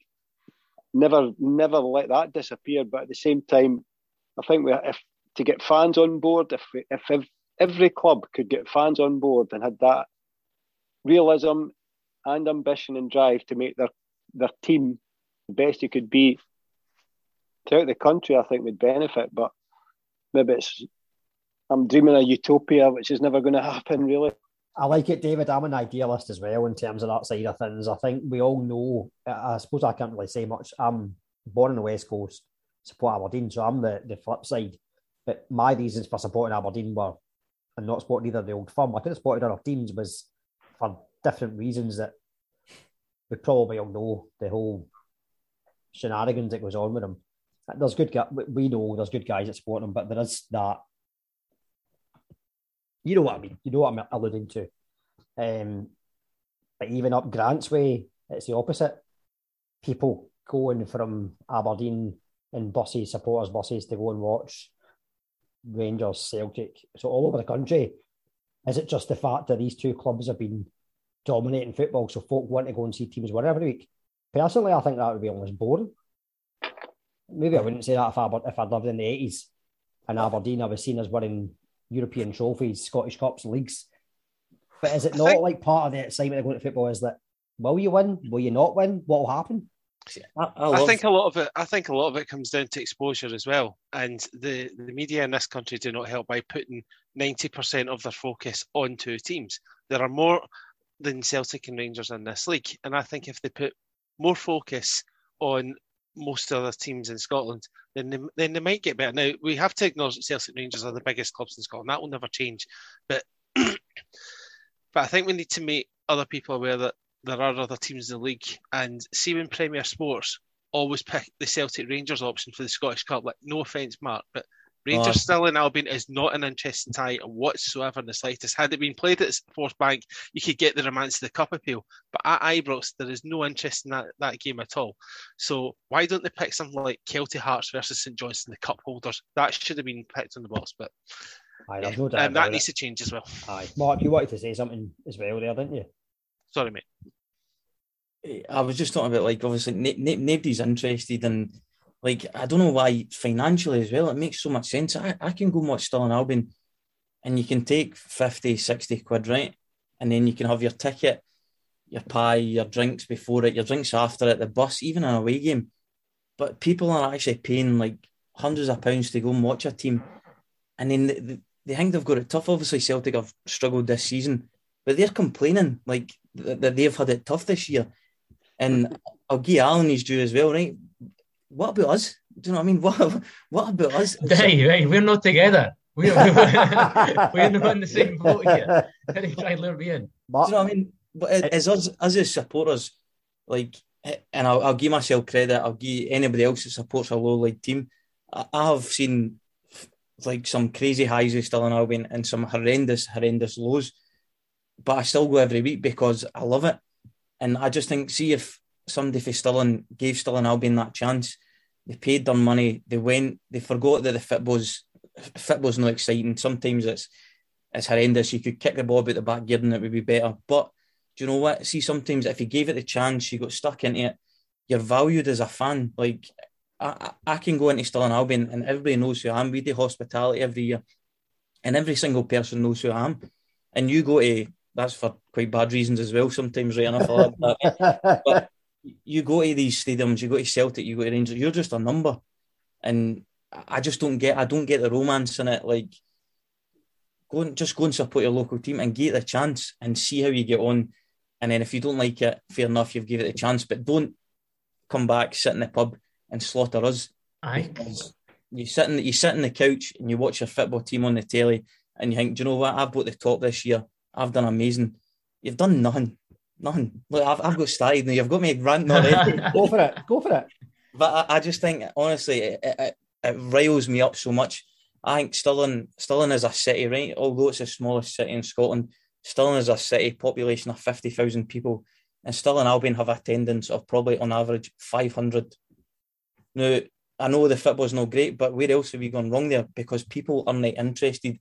It's down the road. They don't want to go. They don't want to leave the pub. They want to go to Celtic. They want to go to Rangers. Or they want to sit in the house and watch the football. Nobody is interested, and it's infuriating. And I could go on all day about it, honestly.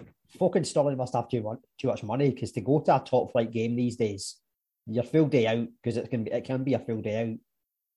And if you've maybe got a young one, which I know some people do have, you can potentially be talking three figures easy.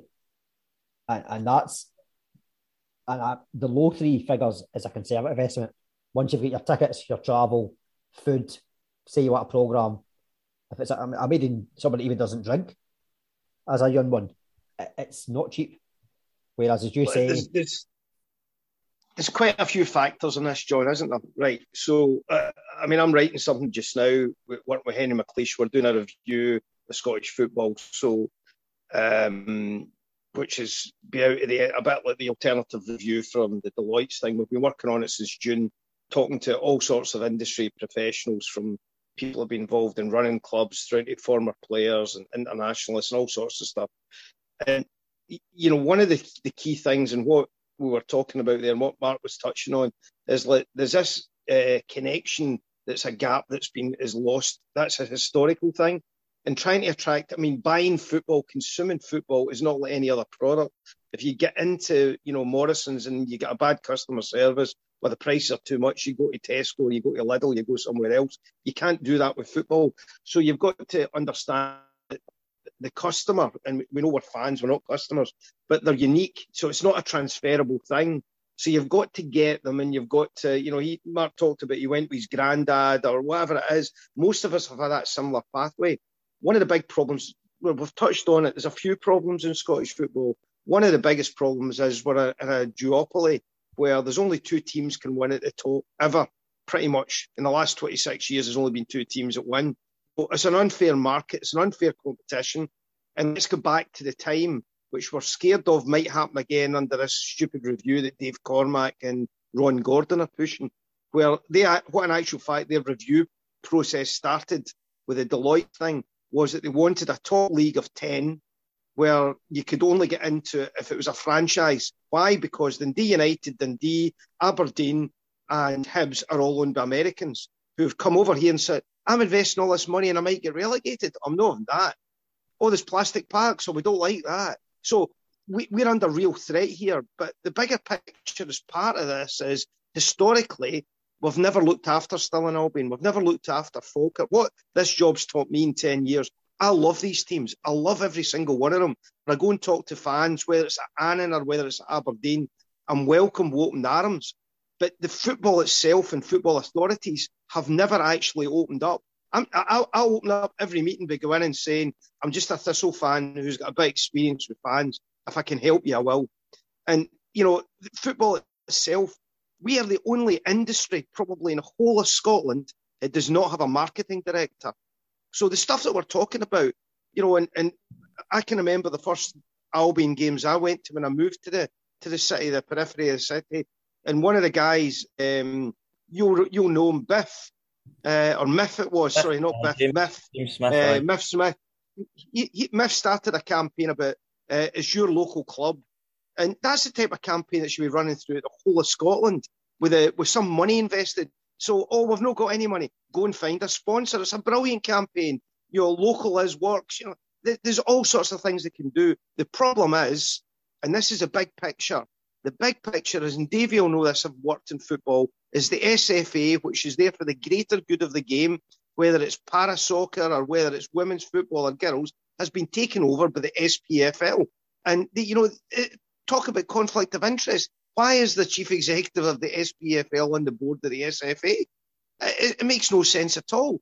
And there's so many incidents where they've actually called it. So what we need is big investment, big ideas. We need to regenerate those clubs because every one of them is a community asset. Yeah. Davey knows from Stenhousemuir, the work that they've done in community might not be the greatest in the park, but the work off the park, they're lauded all over Europe for some of the things that they've done. And all the clubs that have potential to do it. But we need radical reform at the top of the game before any of that will happen, and our teams will improve along the way. Definitely. That's playing each other 14 this season doesn't help either. I think what we'll do is we definitely need to do a proper sustainability podcast of Scottish football because there's so we generally could speak for days. I think we put us together in the panel and we'll sort out the rights and wrongs of Scottish football. Would be fair to say. So maybe I should join the SFSA, or we all should. Grant, I know you had a point you wanted to make before we discuss who is going to finish bottom of League One. It's just one very quick point, and John made this about media thing, and I want to end on a little bit of a positive note because I think guys like, even though some of us are not fans of what they do, some of us don't think it's our cup of tea, but the guys at A View from the Terrace, really do take, I think, a lot of clubs down the lower leagues into consideration, and they do try to give these teams a bit of exposure. And to be fair, I think what they do, as I said, it's not everyone's cup of tea. It's certainly not my cup of tea, but I think what they're trying to do is very admirable, and fair play to them. And I think we need to see more of that. We need to see a lot of other clubs doing a little bit more marketing, a little bit more of their clubs. Maybe they do that already. Maybe it's not getting the exposure it deserves. Maybe that's something that all clubs should be trying to vie for. Maybe it's something that they should get some support from the SFA or the SPFL to do. I think it's something that we really need to be striving to go forward. I mean, we've seen the success of Open Goal. Is that not a little bit of an opportunity to utilise in some respects? I think one thing on the point of media, it can vary. View from a Terrace, I like other people. It's very Marmite, it seems to be. But the people I find it most Marmite is the ones that support top flight clubs. And the reason for that being is because they don't see Rangers and Celtic on it. Yes. Well, that's a brilliant thing because they're almost the antithesis of what is wrong with Scottish football, as we've alluded to on here. So, I enjoy it. I think they're a good bunch of guys. They're good banter. And I would like to see some of them on the likes of Sports Scene. That's what I would say. But we'll move on. League One, bottom side team. Who did we have generally, John? Four of us went Dumbarton. Us two, Davey and Paul went Dumbarton. Ali Graham went Peterhead, and so did Conley. Obviously, right now in League One, East Fife are 5 points adrift of Dumbarton at the bottom, but they've obviously picked up a couple of draws since Stevie Cropper's come in. So I want to know if anyone thinks that'll change, that if they're going to stick by their initial prediction. I'm still going to predict Dumbarton. They had a good start, as Grant alluded to earlier on, but I think their recent form has been ropey, and I think East Fife have picked a decent enough manager in Stevie Cropper that I think he'll get them back up a couple of places at least. I'm going to go Dumbarton to finish bottom as well. I actually think Alloa could get sucked in there as well. I took them to kind of struggle in the second half of the season. But I'm sticking with the Suns. Grant, come on, calm down. Connolly's got a hard on here. Keep going, Grant. Honestly, keep saying it. Bring Falkirk in here as well. Go on, come on. Is that a bit for you, Colin? I think the beards all have enough. Sorry to tell you that. I think they'll be all right. Apologies for my maybe slightly inappropriate joke, but I could see, Colin, you're champing a bit in terms of, I mean, this is stuff in dreams for you before we move on to League Two. I think we won't cover any more predictions. I think we're all in the ballpark and those teams will struggle because they are down the bottom. So let's probably move away from League One and get League Two. And Mark, I apologise for getting to League Two. Maybe you never wanted to mention it, but what remind me again, what was your prediction for Stirling Albion this season? You know, I was like, we watched the Premier Cup, right? And I was like, I was like a horny wee teenager. We started so well, we finished second, and you know that way I was all excited. And then when you get to the point, it doesn't actually last that long. And that is what's just happened in the league. We have went from second to 17 points behind.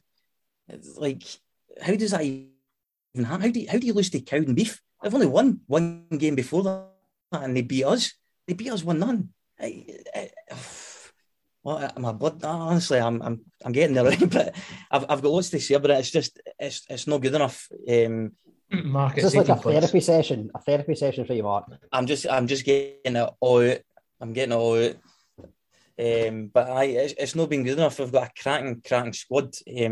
But it's not happening. Like, obviously we started really well. We got beat a couple of games, and then we changed that round.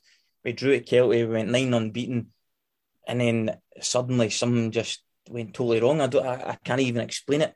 We even had our striker, big Dylan Martin, playing against Tranent, right? So he scores 2 goals against Tranent, right? No disrespect them, but it's Tranent. And he turns round and shushes us because he scored 2 goals against Tranent. Do you know what I mean? He never even had a shot on target against Cowdenbeath. But do you know what? Well done, big man. You've scored twice against Tranent. Fair play to you. See, on that point, though, I mean, obviously Kevin Rutkowitz came out with a statement about what was going on behind the scenes or on the pitch even. Has there been really bad problems with injuries and etc. in terms of player unavailability, or was that? But not like any other club has. Do you know what I mean? Every club deals with the same issues. They get injuries and they deal with it. So, did you read the statement yourself? I read it in full, Mark, because you sent me it. I think you should have seen me when I was reading it, right? See, do you know what? I have got a lot of time for the guy, right? I've met him after games, and we done hospitality against Stenhousemuir, and we got beaten. I had 24 of my pals there, and he personally came up and apologised, and he answered questions and stuff like that. So I applauded him for that, because if it was me and that my team had just got beaten, I was a manager, I would have told you to run up and bolt, right? But he came up, he explained, but we disagreed on his reasons behind it. And that's what the statement is, really. He's saying that he's brought us to a better place. And I've actually written down his records, right? This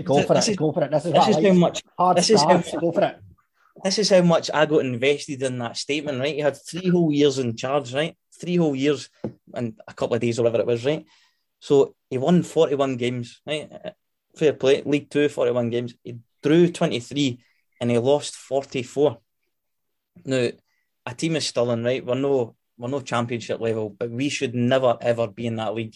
And he has lost 44 games in the league. Like, you can't even comprehend that. He always kept his job. We would go through a stage where we would start well and then we would drop away into the middle of the table and then we would push on again and we would get there, And then it's the same thing, the horny teenager, right at the playoffs, bang, gone. Before we get there, loads gone, and we're back in the league once again. Not even a sniff of a playoff. And he finished 5th, 6th and 5th. And he took us when we were second bottom. That was after Dave Mackay. He was halfway through a season and he finished 5th, right? Fair play to him. But then he finished 6th the season after with a full year in charge, and then he finished 5th. And then he's coming out saying that he's took us to a better place. Like, you've just took us to the exact same place the manager has before. Right, I'm going to take you to a better place, right? It's pantomime season. I am the fairy godmother. I'll grant you a wish. Who do you want in charge? Who would take it, or who do I want in charge? Who do you want? It's I, fairy godmother time. So you can have whatever you want, wish-wise. Rub the lamp or horny teenager. Don't rub anything else, please. Dave Grimes is on there. Davey? I was going to say anybody but David. Oh, you should, we all know to be used to that with Mark. Like, you remember him from the initial podcast, Mark. People still talk about your appearance on the podcast and how good you were. But if I was going to bring anybody in, it would need to be Moses, because it needs to be a fucking miracle worker to take that step forward. Before Mark answers that question, and I'm not sticking up told managers kind of union here, but they're going to have, every manager will try and justify what they've done at a club. You know, whether good, bad or indifferent. If you don't, then you're leaving yourself, basically you're giving up, you know. So having known Kevin, both as a player and as a opposition manager, one thing I would always say about him, he was very open and honest in terms of what his opinion was, in terms of the game, etc. If I was in his position, I would probably want to justify what I'd done. He's obviously looking forward, thinking, if I go for another job, I've got to be able to show that I've, you know, my track record is whatever it was. But at the same time, Mark, I get the frustration from fans, you know, that they want better. Everybody wants better for their club. But they're going back to what I was talking earlier about realism. You know, what is it, Stirling? What is it you want? I know you want promotion. And listen, every club in League Two probably feels they do want promotion. If you look at it, this year, you've got you've got Kelty. They've won it before we kicked a ball. I think we were on this podcast. I think every one of us probably went with Kelty. Apart they'd won that. Apart from you. They'd won it before they kicked the ball. I could guarantee whoever replaces Kevin at Stirling will, I predict Stirling will be in the playoffs. I think your squad, the players you've got, listen, if you look at, out with your Kelties and your Coves, see the other 8 or 9 teams in League 2 and League 1, there's an inconsistency about them for all sorts of reasons. League 2 particularly, you'll see players will dip in form, you'll go on runs, you'll go on runs of wins, you'll go on runs of defeat. Take Kelty at the equation, and Cowdenbeath possibly at the other end. There's not a lot between the other 8 teams, Mark, you know, and I thought Kevin's squad was a decent squad when I looked at the start of the season. I still think it's a decent squad. I think whoever goes in there has got a real chance of taking them on. You've got a wee boost with a bit of cash for the Ibrox game. That's an attractive job for somebody.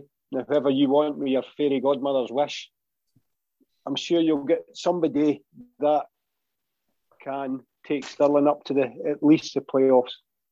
Mark, if it makes you feel any better, my tip for going up was worse, because I picked Stenhousemuir, and it probably justifies, Dave, you're talking about justifying your possession, because obviously you lost your job last season, but they're not in a better place than when you left them.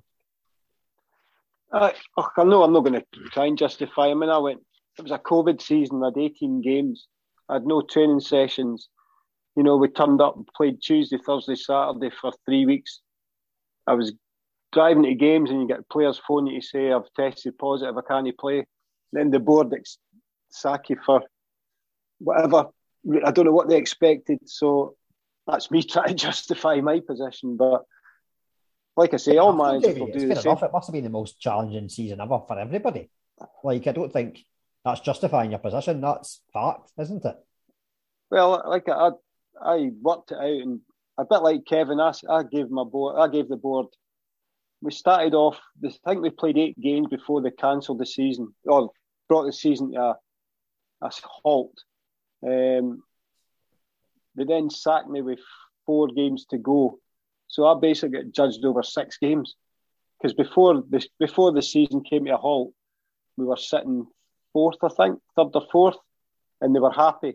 They had the break, came back, played 6 games, sacked me, and then they had 4 games left or whatever. So, and I said to him, so you've basically judged me over 6 games after we came back from the lockdown. So, but listen, that's, as I said to you, that's me trying to justify my position, just like we all would try and do. But it's a difficult job.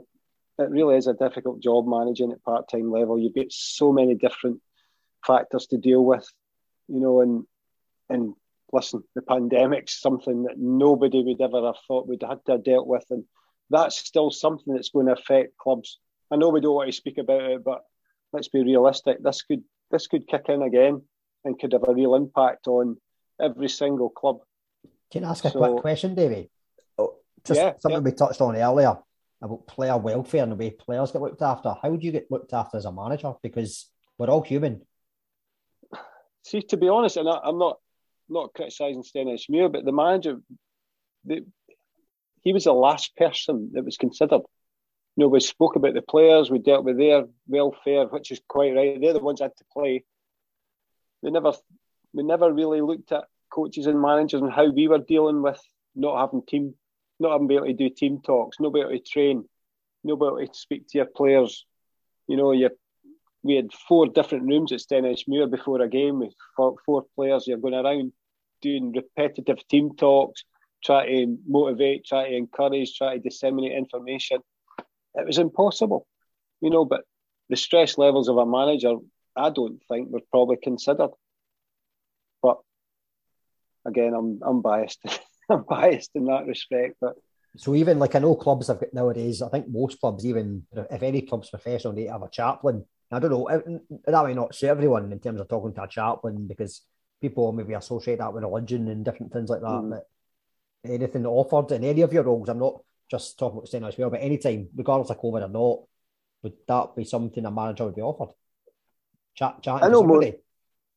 Some club, I mean, you're right, Stenhousemuir, Thistle were one of the first clubs that when I played, they had one of the first chaplains, I think, came in, and it's very much an individual thing, you know, whether you feel you want to speak to someone, whether it's a chaplain or just a counsellor or even a board member, you bounce off.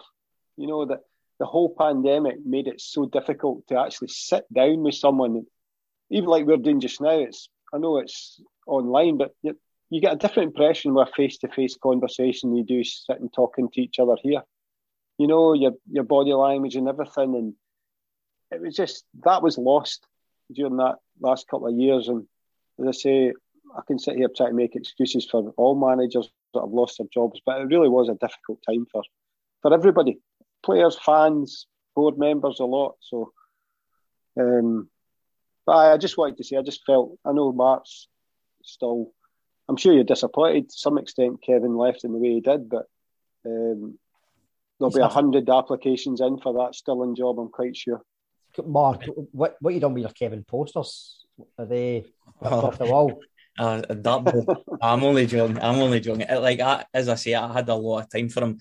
I just think when he left, he could have left with that kind of bit of respect that he had. I don't know if you've seen the statement, Davey. You read it, no? I did. I read it. Yeah, I did read it.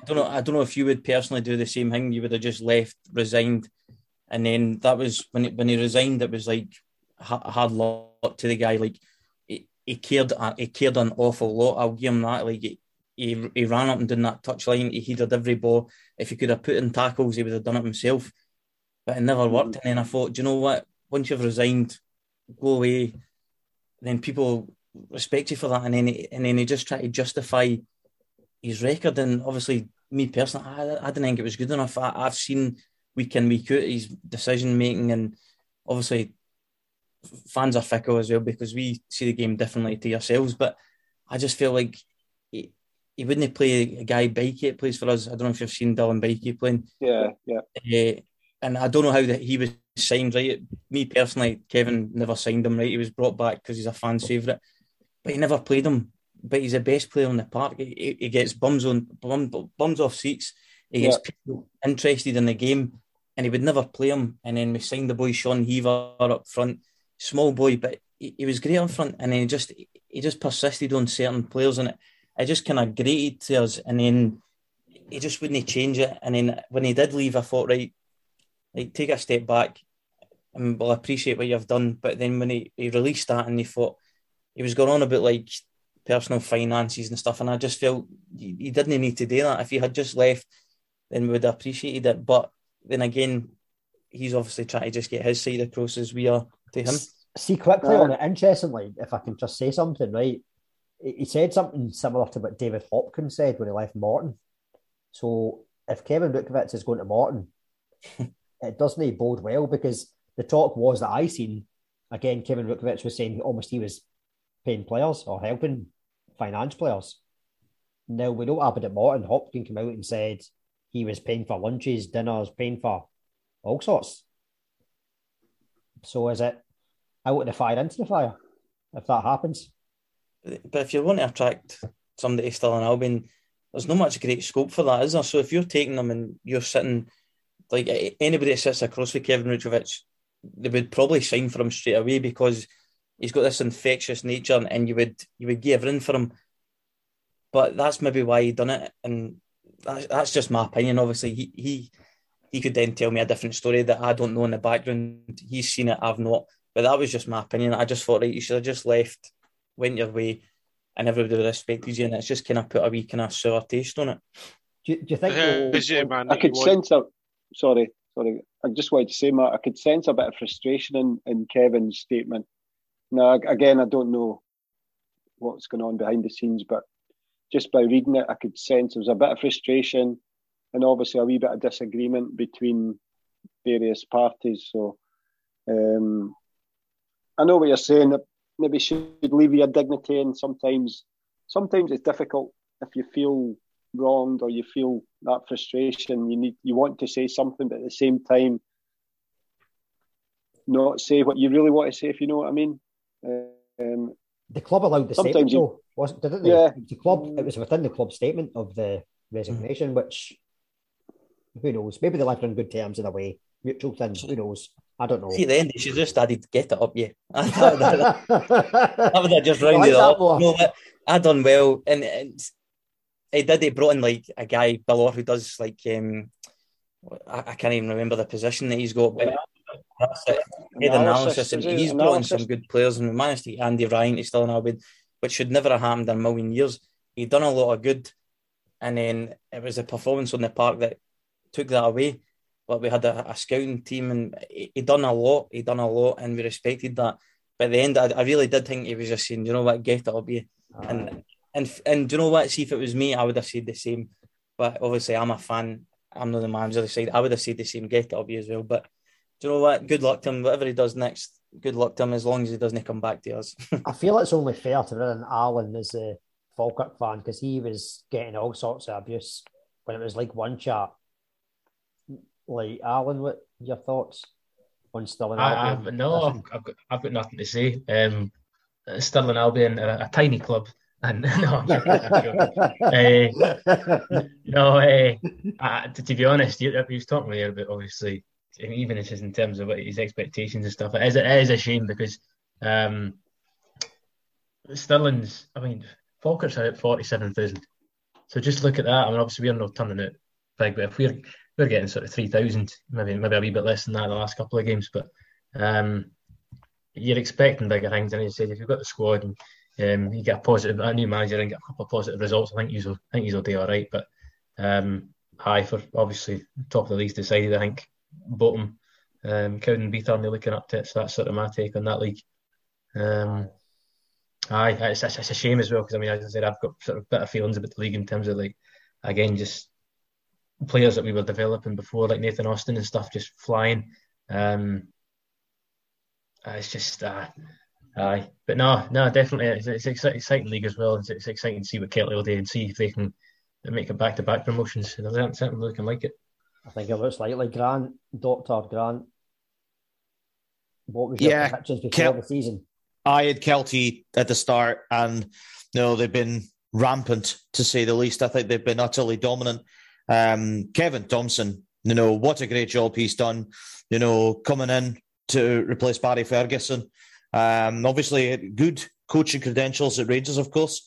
To come in and take that job, I think he's done remarkably well. And we touched upon this earlier on when John was talking about Kelty playing St Johnstone in the Scottish Cup. I genuinely think Kelty have got a great chance of knocking the holders out. I really do, especially at home. St Johnstone not scoring goals. That has got all the makings of a big, big potential upset. They're running away with that league. They've a game in hand, 7 clear. Credit to Forfar for at least kind of trying to stay in touch, but I just can't see Kelty blowing it from here. And in fact, I can see them pulling even further clear at the top. But after that, you know, Davies mentioned some interesting points about that battle for the playoffs. I'm intrigued to know if he thinks that Stella will get in there, who's going to drop out? Because, you know, Annan have had a really good season, maybe a little bit under the radar. Stranraer, after a bit of an up-and-down start, are in there. Edinburgh City are in there after a slow start as well. You've got Stenhousemuir still in the mix. You know, anybody really down to Albion's got a chance of getting in the playoff spot. I mean, the one team I actually worry for is Elgin City. You know, I know Cowdenbeath are bottom of the league and the 4 points have drifted to the bottom, but you know, I really worry for Elgin. You know, I like Gavin Price. I think he's a good manager, but you know, they're on a really, really poor run, really missing Kane Hester, who's been injured for much of the season. And, you know, I look at that table and, you know, I think it's going to be so tough for Elgin and for Cowdenbeath. I think it's really going to be a straight shootout for one of those two to finish bottom. I think Albion will have enough, but, you know, the story is all about Kelty, isn't it? They've been rampant, dominant and utterly ruthless. The surprise team of the season. Sorry, I was just going to say, we mentioned Annan there. Most of us, including myself, had them relegated or in the playoff at the bottom end at the start of the season. And they're sitting third in the league, so they're the surprise of the season. But sorry, John, on you go. I seen Mark kind of react a wee bit to it. Grant was saying about Kevin Thompson. I think Davey said earlier about finance wins leagues. I think Kevin Thompson's just doing the job that's expected based on what finance they have there. And that's not doing Kevin Thompson in disrespect, because I think by all accounts I've heard he is a good coach. When you look at what they're paying the boys, I know some of the wages that are getting paid over there. I'm not saying it's an easy job, but you know, you've got a head start with the squad, the players you can sign. You know, he's signing Tam O'Ware for full time for Partick Thistle. You know, there's Callum Higginbottom, yeah. Scobie's there, isn't he? That was playing at high level not so long ago. So you've got an abundance of players on this. As I say, I know coaching's never easy, but I think when you've got the tools to do the job, better tools than 9 of the other teams in their league. You know, it's not the most difficult job. It's probably the hardest job will be keeping the players happy at Kelty, the ones that aren't playing. You know, because he's got quite a big squad.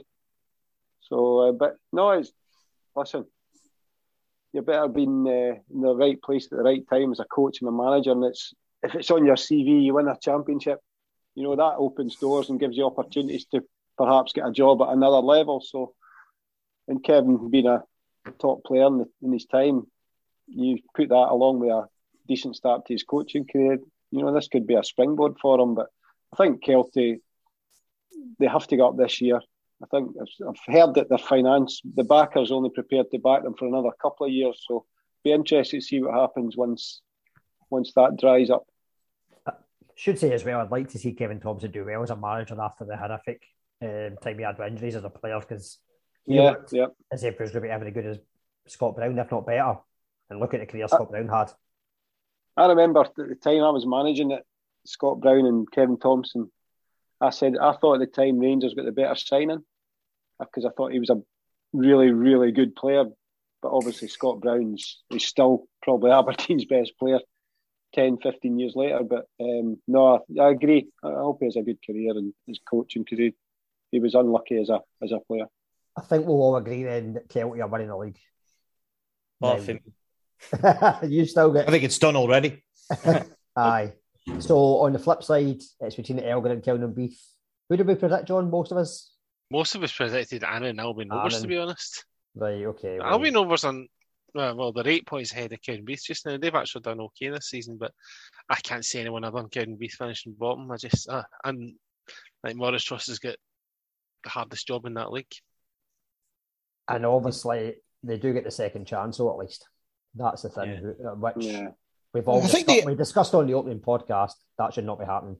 I think the interesting battle actually is who wins the Highland and Lowland League to see who plays the team that's 10th, because you know those leagues are very competitive in their own right. And as you alluded to earlier on, you know, it almost gives the team that does finish 10th in League 2 a second chance, you know, and we obviously saw what happened with Brechin City losing that match against Kelty. But No, it's going to be fascinating to keep an eye on the Highland and the Lowland League, because that's particularly the Highland League. I always speak for the Highland League, but that's a really competitive league because Fraserburgh are very ambitious. I know that Brora, even though they've lost Stephen Mackay, who's at Elgin City, you know, under Craig Campbell, are still going very strongly. You've got Bucky Thistle in there.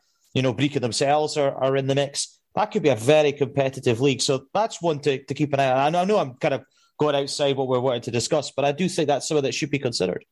I think it has to be considered. They are the lower leagues because they are the teams that are going to end up in there. And we've already, Davey, Ali, the rest of us that were on the opening podcast, that League Two is going to look very different in 5 years' time, or it should do, because with no disrespect to some of these teams in League Two, they've kind of been in there by default because they've not had the threat of relegation. And that should not be happening if there's a pyramid in place. It's not a pyramid if teams have got second chances to stay up. That's not how it works. Again, we could do a full podcast on that. So, John, we've got the lower league predictions, haven't we? Is it a bonus lower league predictions as well? Yeah, we'll do. Yeah, we're going to have a bonus. Normally, we pick one game from each league, but one, because it's Christmas, and two, because there happens to be a lot of us on tonight, and we don't want anyone missing out, apart from me, which is fine by me. Then we'll pick two from each league. So I've written down the games. So from, first of all, in the Championship, Partick versus Raith. So we'll have someone who is completely unbiased picking this. Paul, the Partick fan, what's your predictions for this game? I just think they were so bad in last week that after a great run of 8 games undefeated and a solid defence, that I just think that Zach Rudden and Brian Graham will get Thistle through that one. They've just not been particularly playing well because they've just not been supplied with the ammunition. So I just think it'll turn the corner. It's a really important game for Thistle. It's either upwards or downwards. This game, I think it will decide their season. So I think McCall will have them really motivated, and I think they'll win. What's the score? I think it'll be close. I think they'll win by 1 goal, maybe 2-1 or 1-0. I should stipulate, sorry, Paul, we do actually need a scoreline because it's 3 points for correct scoreline and 1 point for correct outcome. Okay, I'll go for 2-1 Thistle. No. Is that the first of our Ali Graham derbies because he's played for both teams? Well, the other game I was picking was good point. I don't think Ali played for Thistle. He was at Thistle, he was. Was he at Thistle? I must have missed it. They must have been really bad then. He never played many games where he was there. Was he? Yeah. Well, the next fixture I'm going to have is Davy Irons versus Ali Graham derby, although that could account for half the clubs in the league, to be fair. So Queen of the South versus Ayr United. David, what's your prediction? I've got a wee vested interest in this one. I played with both teams, actually. And my nephew's currently at Ayr United. I'm Muirhead, but he's injured. So I'm going for a 1-1 draw because I don't think either team can afford to lose it.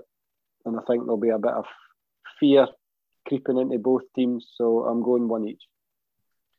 Listen, into League One, Dr. Campbell, you get the game of the day, Montrose versus Queen's Park, second versus third at Links Park. What's your score prediction?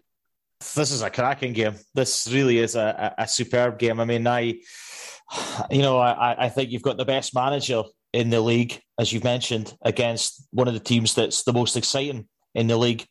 I'm not going to sit on the fence. I'm going to be bold. I think Queen's Park will get an away win. I think they'll win 2-0. Interesting. 2-0 to Queen's Park. He said. 2-0 Queen's Park. Oh. That would be big. That would be big. If you put it in your coupon grant, they'll probably happen. No, it won't. Also in that league, so I'll come to you, Alan. Not a real interesting game, this. East Fife at home to Falkirk. We speak about East Fife needing the first win over Stevie Crawford. Surely it's going to happen this weekend. John, you're being unfair getting them team. Come on. How are we going to win against Ali Graham when the Hearts are on the head? Some people might be bold. Martin Rennie had his his first video with Falkirk TV. It just got released a couple of hours ago, and he was saying that the first Falkirk match he ever went to was the final game of the season. It was 87 when Falkirk were going to get promoted to the Premier League for the first time since it started, and it was against East Fife, and we were up 2-0 and ended up East Fife pulled it back to 2 each, but luckily enough it was enough to get promoted. So hopefully none of that. So, we just need to win 1-0. 1-0. You're not going to Desmond. You're not going for a repeat of 87. Well, we Desmond. Desmond 2-2. No, just 1-0 Nesbitt. Right. Oh, a scorer as well. You're going like for extra points. We don't get any points for the goal scorers, I'm afraid. Right, we're going to continue the heart over the head rule. Still an Albion versus Annan. Conley, off you go. You were going to do this. Honestly. That's a great laugh tonight. Are you the Grinch tonight, John? I'm supposed to be. What am I supposed to be nowadays? Bad joke, John. F-bomb, John. Whatever. You've had so many names. The worst John, the second John, the not so good. I think you've had enough nicknames to fill a full cast in a panto.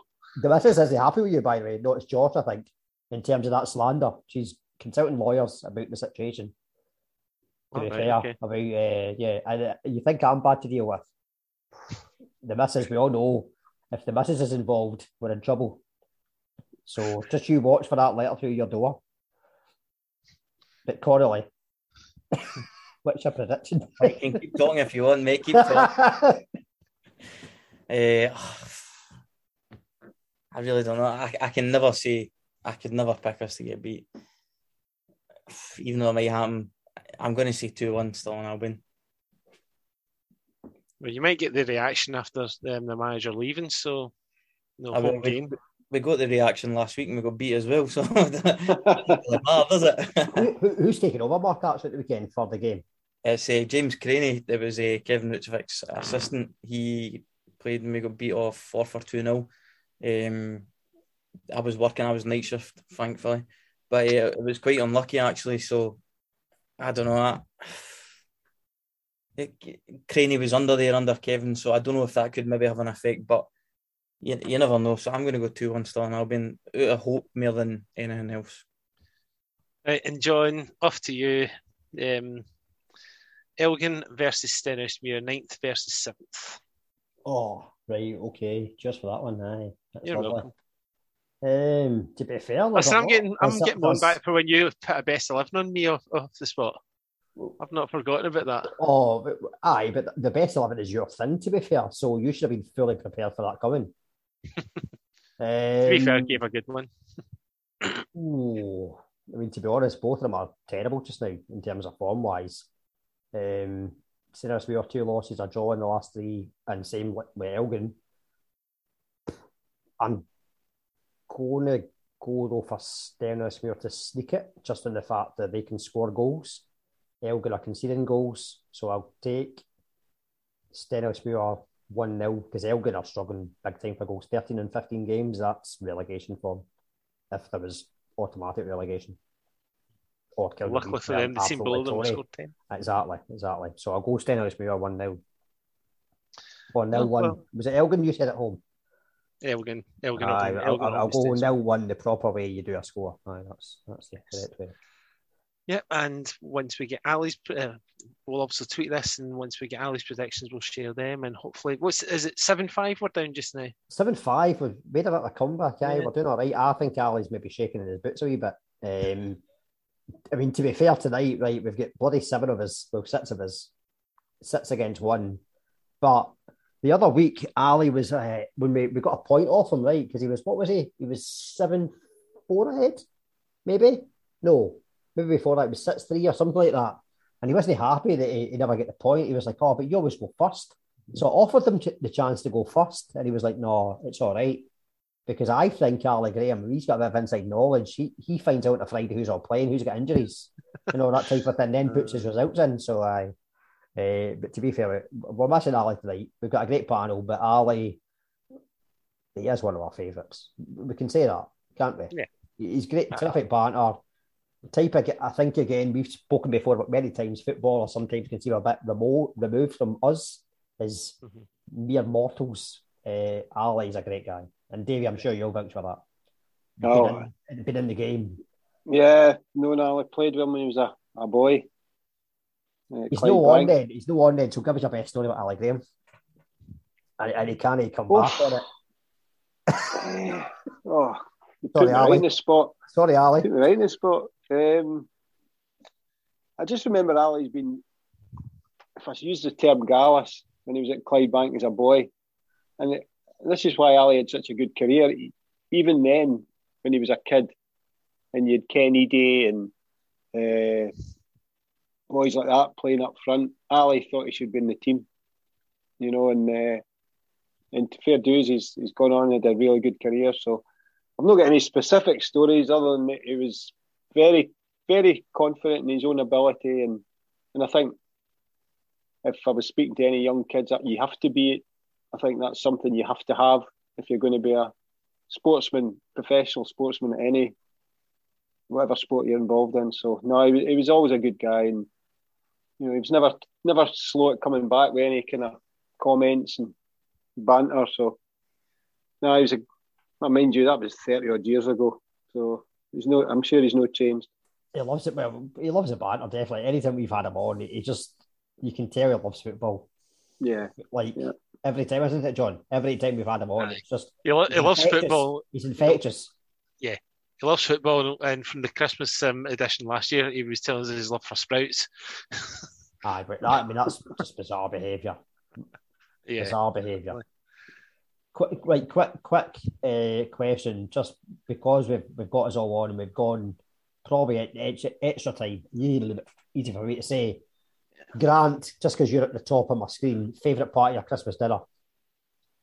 Ooh, it's got to be pigs and blankets, isn't it? Yes, you know, it's an absolute slam dunk, isn't it? I'm with you, Grant. Probably, though, there is there's a rival contender for me. I'll say it just because he said pigs and blankets. I could eat them. My thing on Boxing Day is I will eat pigs and blankets that are left over, if there's any left over. And I will also eat the roast potatoes that are left over with a bit of mustard. Oh, not with mustard, no. Not with, not for me, no, no. The only acceptable mustard is Pat mustard from Father Ted. Right, mustard is too much for you then. Not like mustard at all. Nah, not a fan, I'm afraid. So I'm pigs and blankets or roast potatoes if I was to... Roast potatoes I'll go with, but no, pigs and blankets all day long, my good man. Aye, I'll come back to my decision. It's too tough. Alan, Christmas dinner, what's the top choice? Oh, so it's a bit of an odd one. So my dad, I don't know what happened one year. Basically, he was consistent with his starter every year, and then one year he done this weird black pudding with cream. I think he just forgot to go shopping, and so he done this weird like black pudding with cream, tomatoes and spinach or something, and I swear it's amazing. I don't care. There's nothing Christmassy about it. But you still make it every year. Ever since. So I'm adamant. I think he just forgot to go shopping one year, and he just worked with what he had. I know that's my favourite. That's my dad's black pudding starter. See, we went one year where we Gambas peel starter, which is no Christmassy at all. But chorizo and prawn. The smell of chorizo, I think, is a bit. If I'm going Spanish, chorizo is the best smell in the world, I think, food-wise. Connolly, I know you're a cosmopolitan person. Is a pie the best part of your Christmas dinner, or do you throw it away? I couldn't care about that. You're still an Albion fan. As long as there's plenty of wine, I couldn't care less. Bring your turkey up your arse, get the wine out. See how most folk pour gravy over the Christmas dinner. Is it Buckfast for you? So I was going to say, did you not upgrade to the bucky? On that note, by the way, see if any are actually interested, that you're probably not right, but I'll tell you anyway. See if you go to a butcher's in the Ratlock, you can get Buckfast barbecue sauce. Well, Mark, we might have mentioned this before when you've been on. I've mentioned it many other times. Some of the best pies I have ever tried is from Bennett's in Stirling. No, Dunblane, sorry. That's the kind of posh part of... We don't really associate with them, you know. All right. Mark and his golden postbox. John, because you're nuts in my vision. in terms of this. I think I know your answer, but go for it. What's your best part of Christmas dinner? It's a tough one, isn't it? The thing I really look forward to, which is going to sound weird, it's this pork sausage meat stuffing that you get, that you only ever seems to come in Christmas time. You can never really get any other time of the year. I could probably eat that on its own. It is that good. So yeah, that's the thing I would put in. Done it before on Boxing Day, a good bit of stuffing, aye. And always with all food tastes better second day. Well, not always. I might be some things that might give you food poison, but generally, second day dinners are the best. Paul, Christmas dinner. I'm going to go for a throwback to the 1970s, and it's something that we've always had in Christmas Day in a spectacular fashion, rather than a wee shitey portion of it. We really go for a really seriously decent prawn cocktail. Right. I really like the old iceberg lettuce and the tomatoes and the old Thousand Islands, and see if it's done with nice big juicy prawns. I'm looking forward to that. The old turkey, or whether it's ham or whether it's beef, I don't really give a monkey for that. You know, you get them all the time anyway. But a real quality takes me back to the days of going to Stackus up at Annie's Land on a Saturday night. So so that's what I'm looking forward to. Okay, Davey, the best part of the meal, Christmas Day. Got to agree with that one. It's all prawn cocktail for me. Is this an age then? No offence. It must be. I can't say I went to Rio Stachys for prawn cocktails, like, but no, I make my own Mary Rose sauce as well, so that's why I've got to go with all prawns. Mark, by the way, see a prawn cocktail, it's no got alcohol in it. Well, it's cocktail.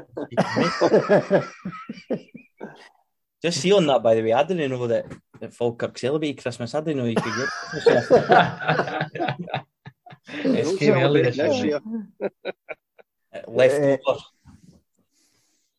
I've got to say, like, John and the ones that were on originally in the lower league, we've been enhanced tonight by who have been on tonight. We would have liked to have Ali and Colin on.